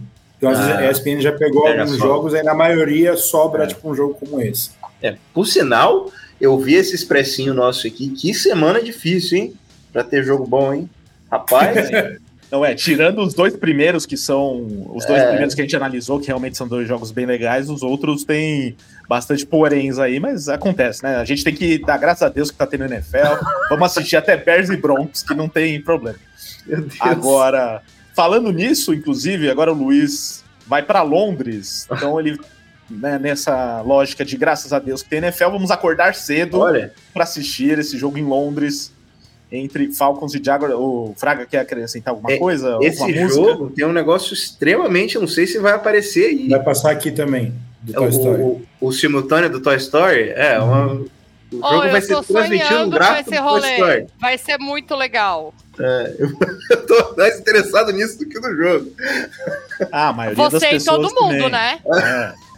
Tirando o não, Jones, né? Quem, quem assistir esse jogo de outra forma tá assistindo muito errado. Não, quem assistir esse, esse jogo por qualquer outro motivo. É, o engraçado ah. é que na transmissão do Monday Night eles falaram isso, e aí o comentarista, eu não lembro, o Louis Riddick, eu acho, falou: Ah, é, a gente adora a Toy Story na minha casa, eu sou fã do Woody, os meus filhos vão querer ver, né? Aí o outro falou: Ué, mas só viu o jogo do Toy Story em vez da nossa transmissão? Ele falou: É melhor. Sinceridade é tudo nessa vida, gente. Tem que falar a verdade, né?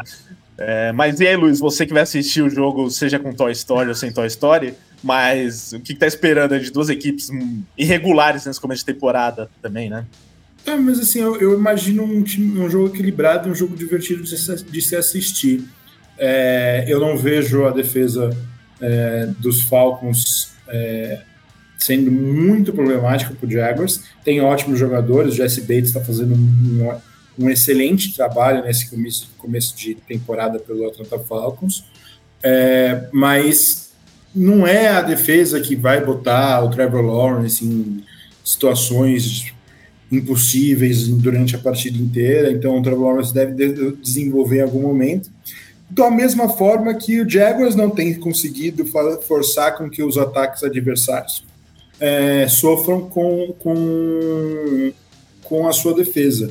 E o Falcons tem um grupo de running backs muito bom, né? Então eu imagino que o Bijan Robinson e o Tyler Algier é, consigam fazer bons jogos, e aí o, o, cabe ao Arthur Smith saber utilizar é, ao o, o, Drake London e em London, olha que coisa.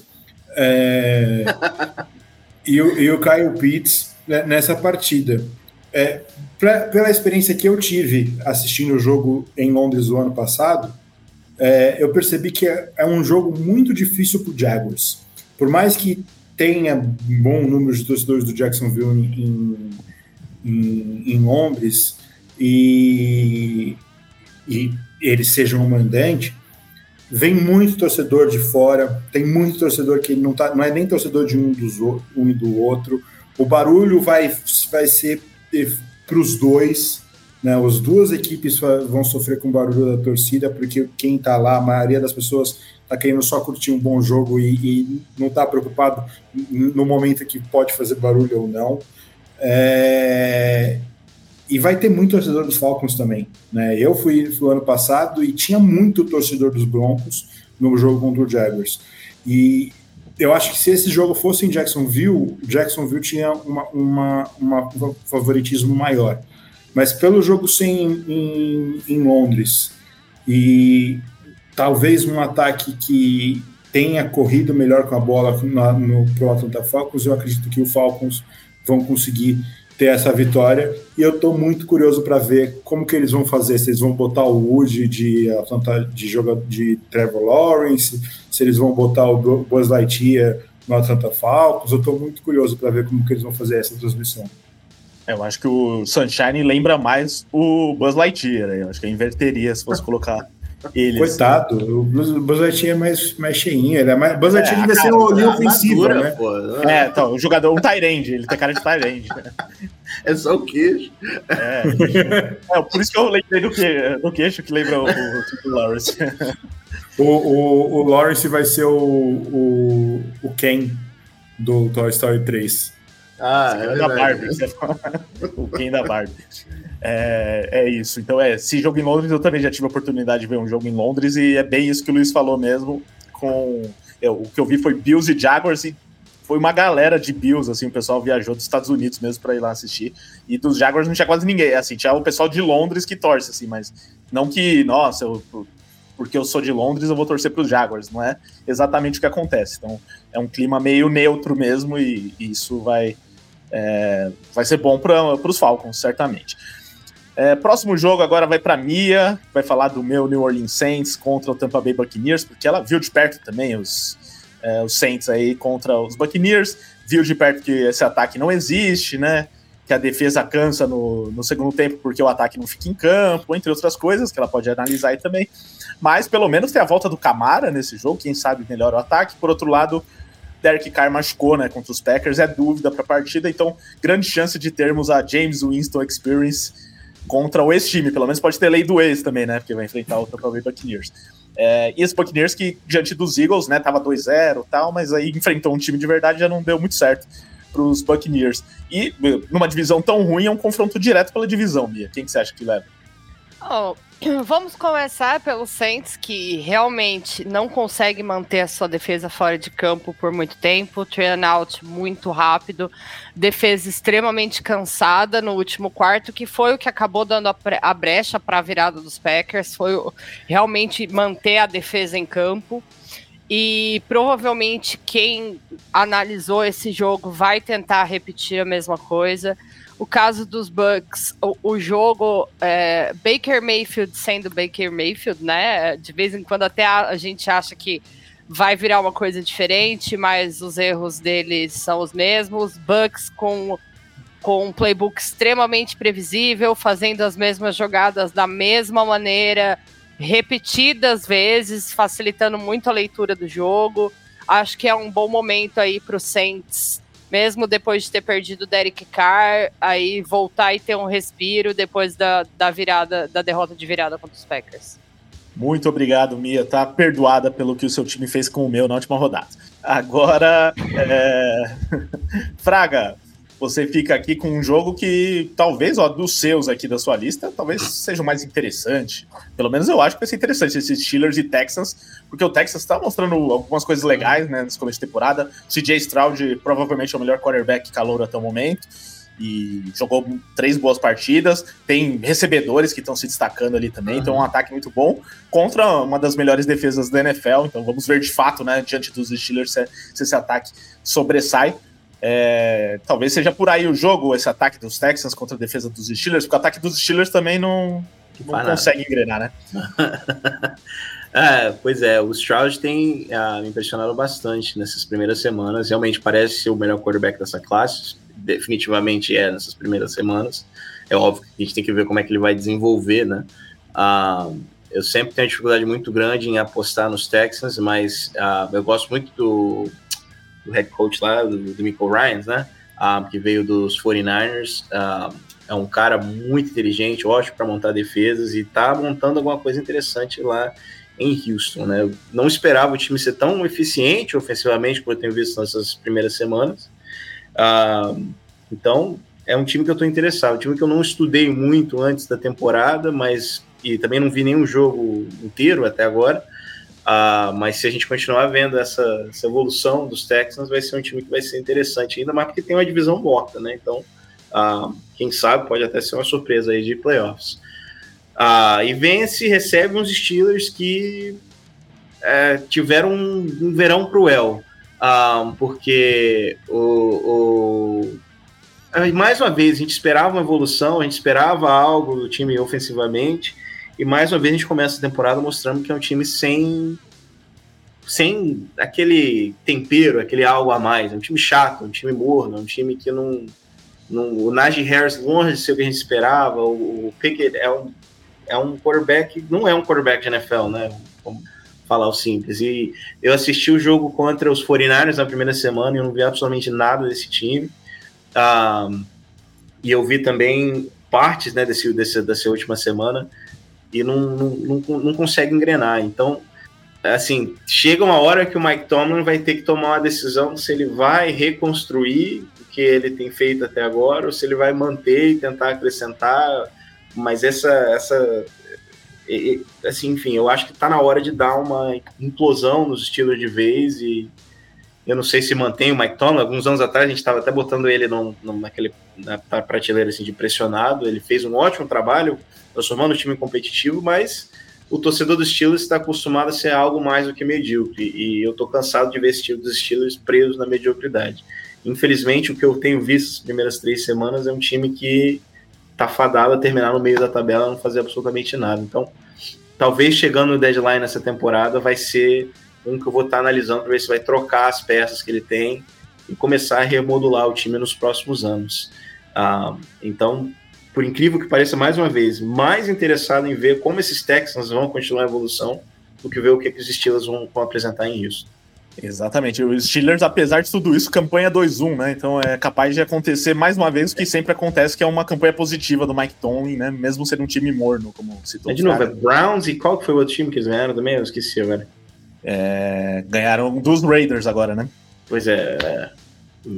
Que é, inclusive, com boa contribuição né, do, é, do head coach Josh McDaniels. É. Exatamente. Bom, o, agora, primeiro foi a Mia que caiu, agora quem caiu foi o Luiz, que era justamente quem falaria do próximo jogo. Então eu vou passar para o próximo jogo da Mia, enquanto o Luiz não volta.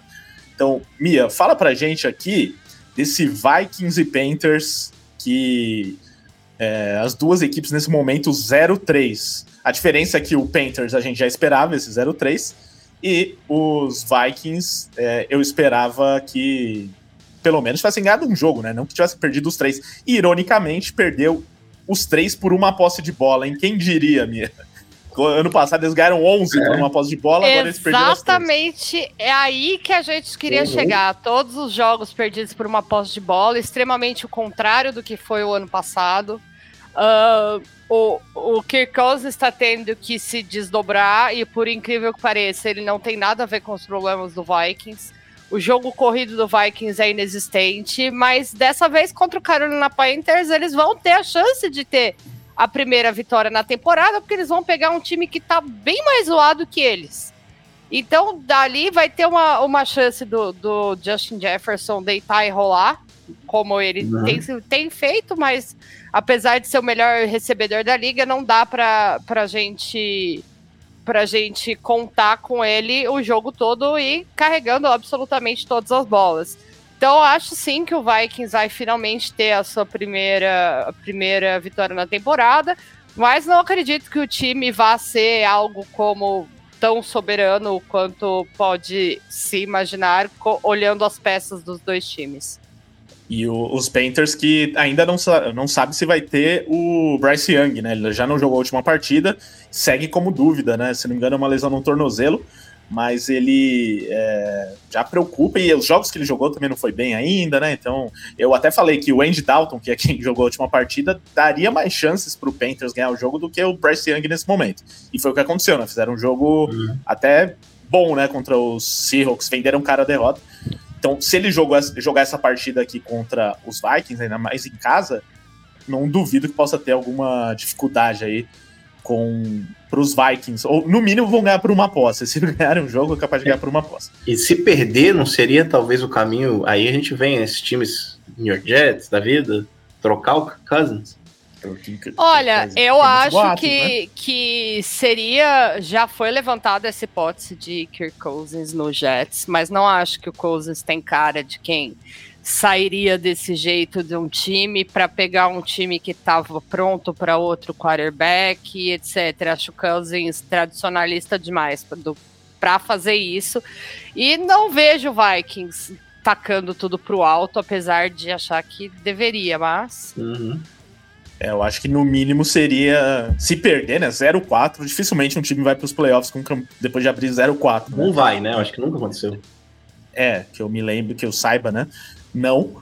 E aí fica bem complicada a situação para os Vikings. É, é questão de realmente começar a pensar em talvez uma reconstrução dentro da temporada. E aí um time que queira ser mais agressivo pode buscar o, o Cousins. O Jefferson não, né? Um jogador jovem não vai ser trocado assim. Mas.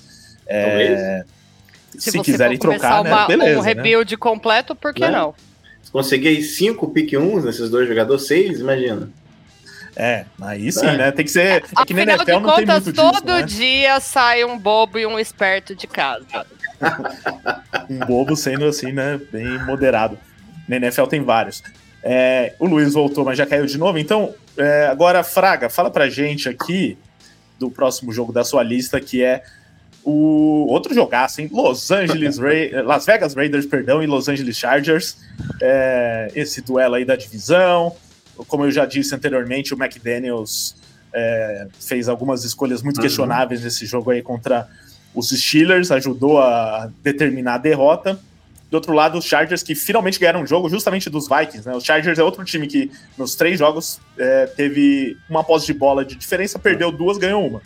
Então, acho que aqui é uma chance para os Chargers finalmente ganhar um jogo bem, tentar fazer mostrar Sim. força, né? Porque o Raiders nesse momento é um time muito fraco, né? Não está mostrando nada. É, até e teve o caso do Devante Adams vindo na imprensa Isso. falar que ele não quer ficar, não quer perder mais tempo na carreira dele num time que não vai para lugar nenhum, né? Então o clima tá bom lá, viu? É, excelente. Ai, ai, que, eu quase sinto pena do Devante Quase, né? É. Quase. Ele devia ficar quieto onde ele tava, né? Mas enfim. Forçou para sair para ir pros Raiders. Enfim. Ah, esse time dos então, E o amigo dele foi embora, né? Que é o Derek Pois é, no outro ano. foi para jogar com o amiguinho, melhora, o amiguinho foi embora. Ele deveria ter escolhido um amiguinho que tava mais seguro no time, né? Não Devia ter escolhido um amiguinho buscando. que fosse ficar com ele na parceria, né, brother? É, meio complicado, né? É. Mas não foi a opção do Kai, né? É, vamos ser É, justos. mas eu digo assim, ele foi. A gente já tinha dois, três anos que a gente sabia que os Raiders estavam querendo sair fora do car, né? Ou procurando uma alternativa melhor. Ah, só que chegou num ponto e eles falaram: ah, foda-se, qualquer um. Pô, mas a alternativa melhor ser o Garópolo é uma É. sacanagem É, sem limite. A alternativa melhor teria sido não ter contratado o McDaniels e ter vendido o time, mas E, é, e aí que Eu aí é o meu ponto. Esse time, de, aí é o Fábio, né? Acho que é o torcedor dos Raiders. Tipo, Aham. Me perdoe, Fábio, mas esse time dos Raiders é horrível. É um péssimo time, é um time mal montado, é um time extremamente mal treinado, porque tem um head coach que não tem condições de ser head coach dentro da NFL. Então só vai piorar.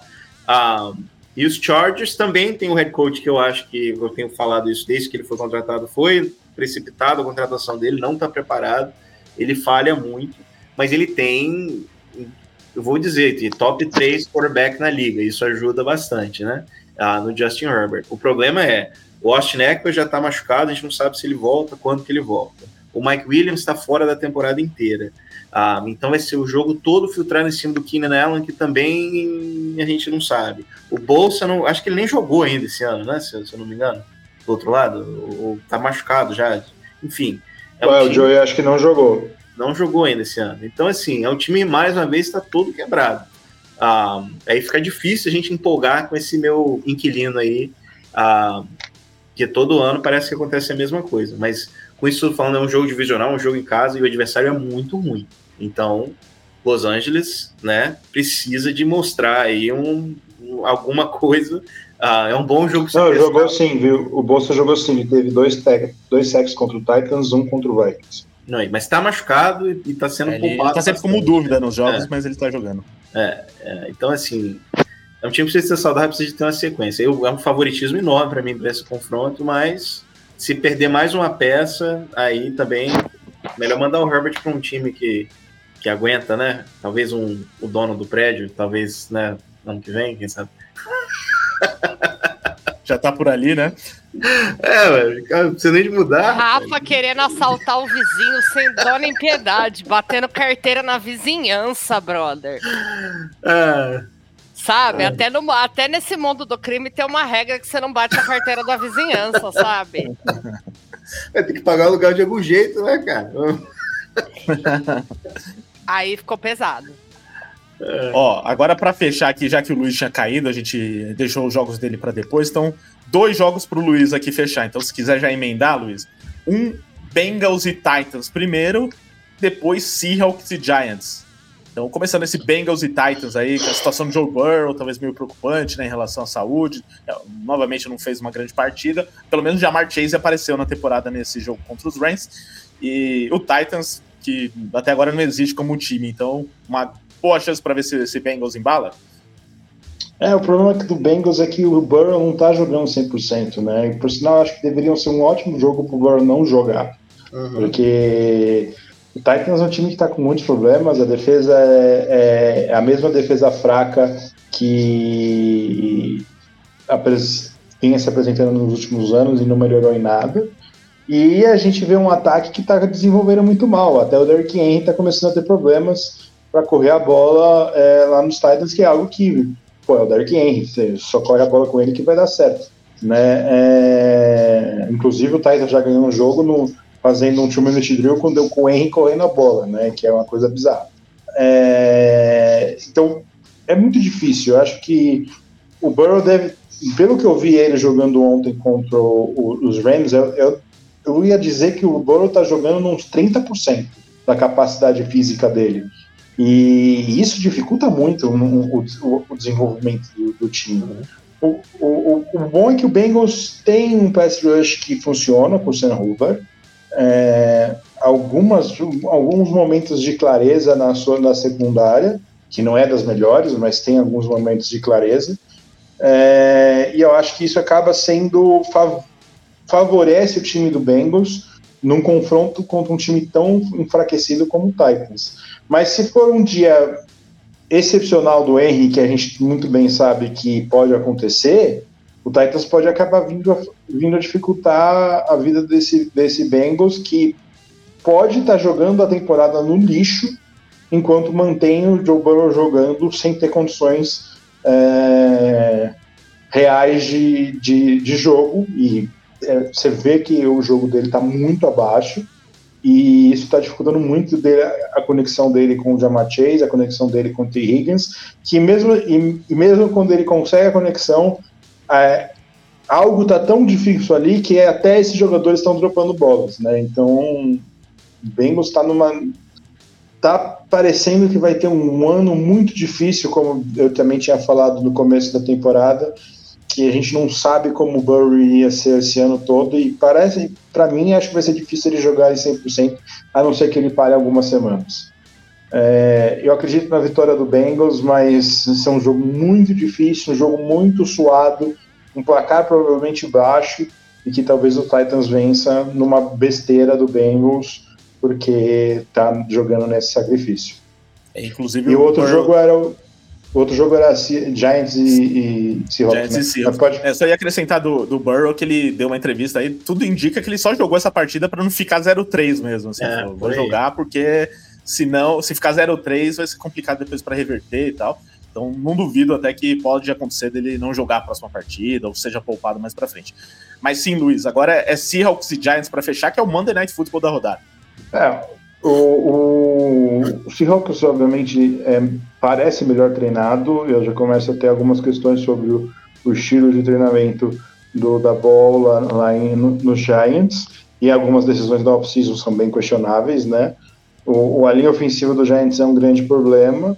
É, mas os Seahawks também não me, não me parecem estar no mesmo nível que estavam com o Jimmy Smith o ano passado. É, tem sido um começo de ano um pouco mais complicado para o Seattle, que muito bem poderia ter perdido o jogo contra os Lions se não fosse a lesão do, do, do David Montgomery, e que devem estar tá dando graças a Deus que o Barkley não joga. Que se o Barkley jogar, e tem uma pequena chance de, de, de acontecer, o Giants tem um certo favorismo, favorismo contra, contra o Seattle, porque a, o jogo corrido tem sido um problema para a defesa de Seattle e isso pode ser uma diferença muito marcante. É, Seattle tem um bom ataque, obviamente, com DK Metcalf, Tyler Lockett, o Ken Walker fazendo um, um excelente ano e, e, e o, Charbonnet é, sendo uma, uma boa peça para completar as corridas, mas eu tenho certa, certas questões sobre a capacidade geral dos Seahawks, que parecem que é, vai ser aquele time que ganham jogos difíceis e perdem jogos fáceis, né? Então, é, no papel, o Seattle deveria ser favorito, mas eu não ficaria surpreso com uma vitória do New York Giants. Em algum lugar desse planeta, o Lucas infarta nesse momento. não, é, nem o Lucas acredita nessa vitória do Giants, mas o Luiz está dando essa força e talvez pode acontecer. É, mas faz sentido aí, porque Você não ilude nosso amigo que é feio. É iludir, né? Só porque o Lucas não tá aqui hoje, ele resolveu fazer essa ilusão. É, mas é isso então, gente. Falamos de todos os jogos da rodada e agora é hora da despedida. Rafael Fraga, muito obrigado aí. Algo a acrescentar? Alguma música, algum trecho de música que você não falou aqui da Taylor e que você vai usar para despedida? Ah, eu só tenho que falar que eu estou no meu quarto, é uma típica terça-feira à noite, eu estou escutando o tipo de música que ela não gosta. Ah, e com isso eu redondo nove referências a Taylor Swift no nosso podcast. 10 com a minha do Holocomer Nindu. Exatamente, eu é, 10. Gente, que podcast maravilhoso. Os senhores estão muito de parabéns hoje. Ah, é um prazer muito grande. Isso aí. Bem-vindo a todos os fãs de Taylor Swift que estão sendo apresentados aí na NFL. Espero que vocês sigam mais. Terça, domingo vai ser bem divertido para vocês. Vai ser o Kelsey Fiquem, batendo e a Taylor rindo. O Kelsey é. vai fazer uns oito touchdowns. É. e espero também comemorar aí o aniversário da minha esposa com a vitória dos Rams. Não vou poder ver o jogo, mas enfim. ah, é, tem, que, tem, que, fazer escolhas, né?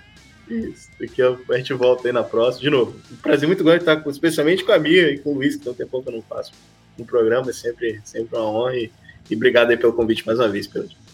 Valeu, apareça mais vezes, assim como Luiz Felipe Tassini, que teve aí alguns problemas de internet, mas conseguiu vir até o final aqui do programa. Valeu, Luiz. E algo a acrescentar também sobre o grande jogo da rodada, Broncos e Bears. Inclusive, Luiz vai escrever para o site sobre esse jogo, hein, Luiz? Nossa. É, vou fazer, vou, vou fazer esse duro e árduo trabalho de assistir o essa jogo partida. Vai ser, vai ser dividido entre metade o Luiz bate a cabeça no teclado, metade a Mari. Aí vai sair tudo escrito assim, né? Aquelas letras Exatamente. Se você for, já, já deixa a dica, se você for ver, ler a- o pós-jogo de Broncos e Bears por algum motivo doentio no, no, no, no, no site do The Playoffs e ver algumas letras mu- muito aleatórias, você já sabe o que aconteceu. É, não, vou deixar todo mundo aqui, um, agradecimento a todo mundo aqui que assistiu a, a gente hoje, todo mundo que está nos ouvindo no futuro. É, e a gente sempre fala na off-season que, ah, que vontade de assistir aquele Falcons e Titans numa, no, no- num domingo à tarde. Então, que vontade de assistir um Broncos e Bears num domingo à tarde, disputando a primeira escolha geral do próximo draft. É, é essa a realidade do amante do, do- da NFL aqui no Brasil. A gente tem que assistir tudo. E a gente vai assistir tudo. É isso que acontece. Exatamente, tem que assistir. Inclusive, eu tô muito curioso para ver esse Bears e Broncos aí.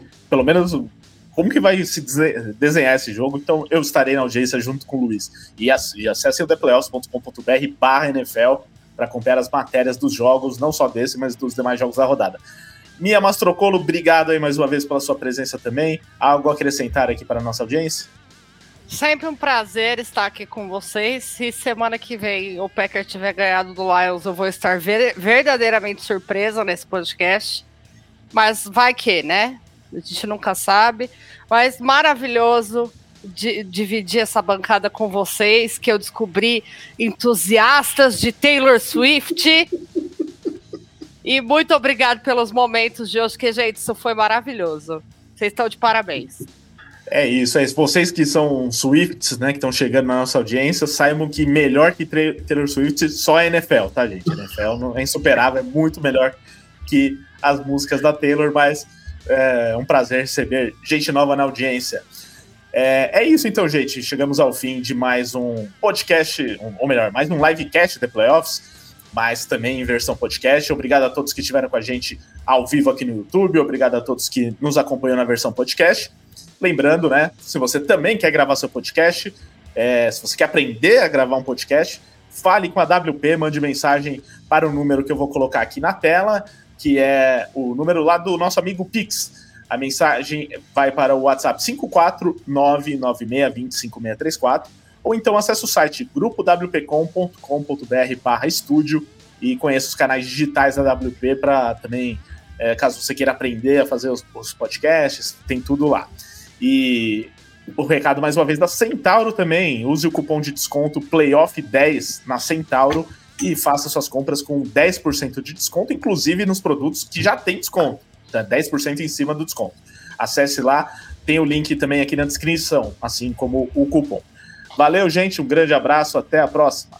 Tchau!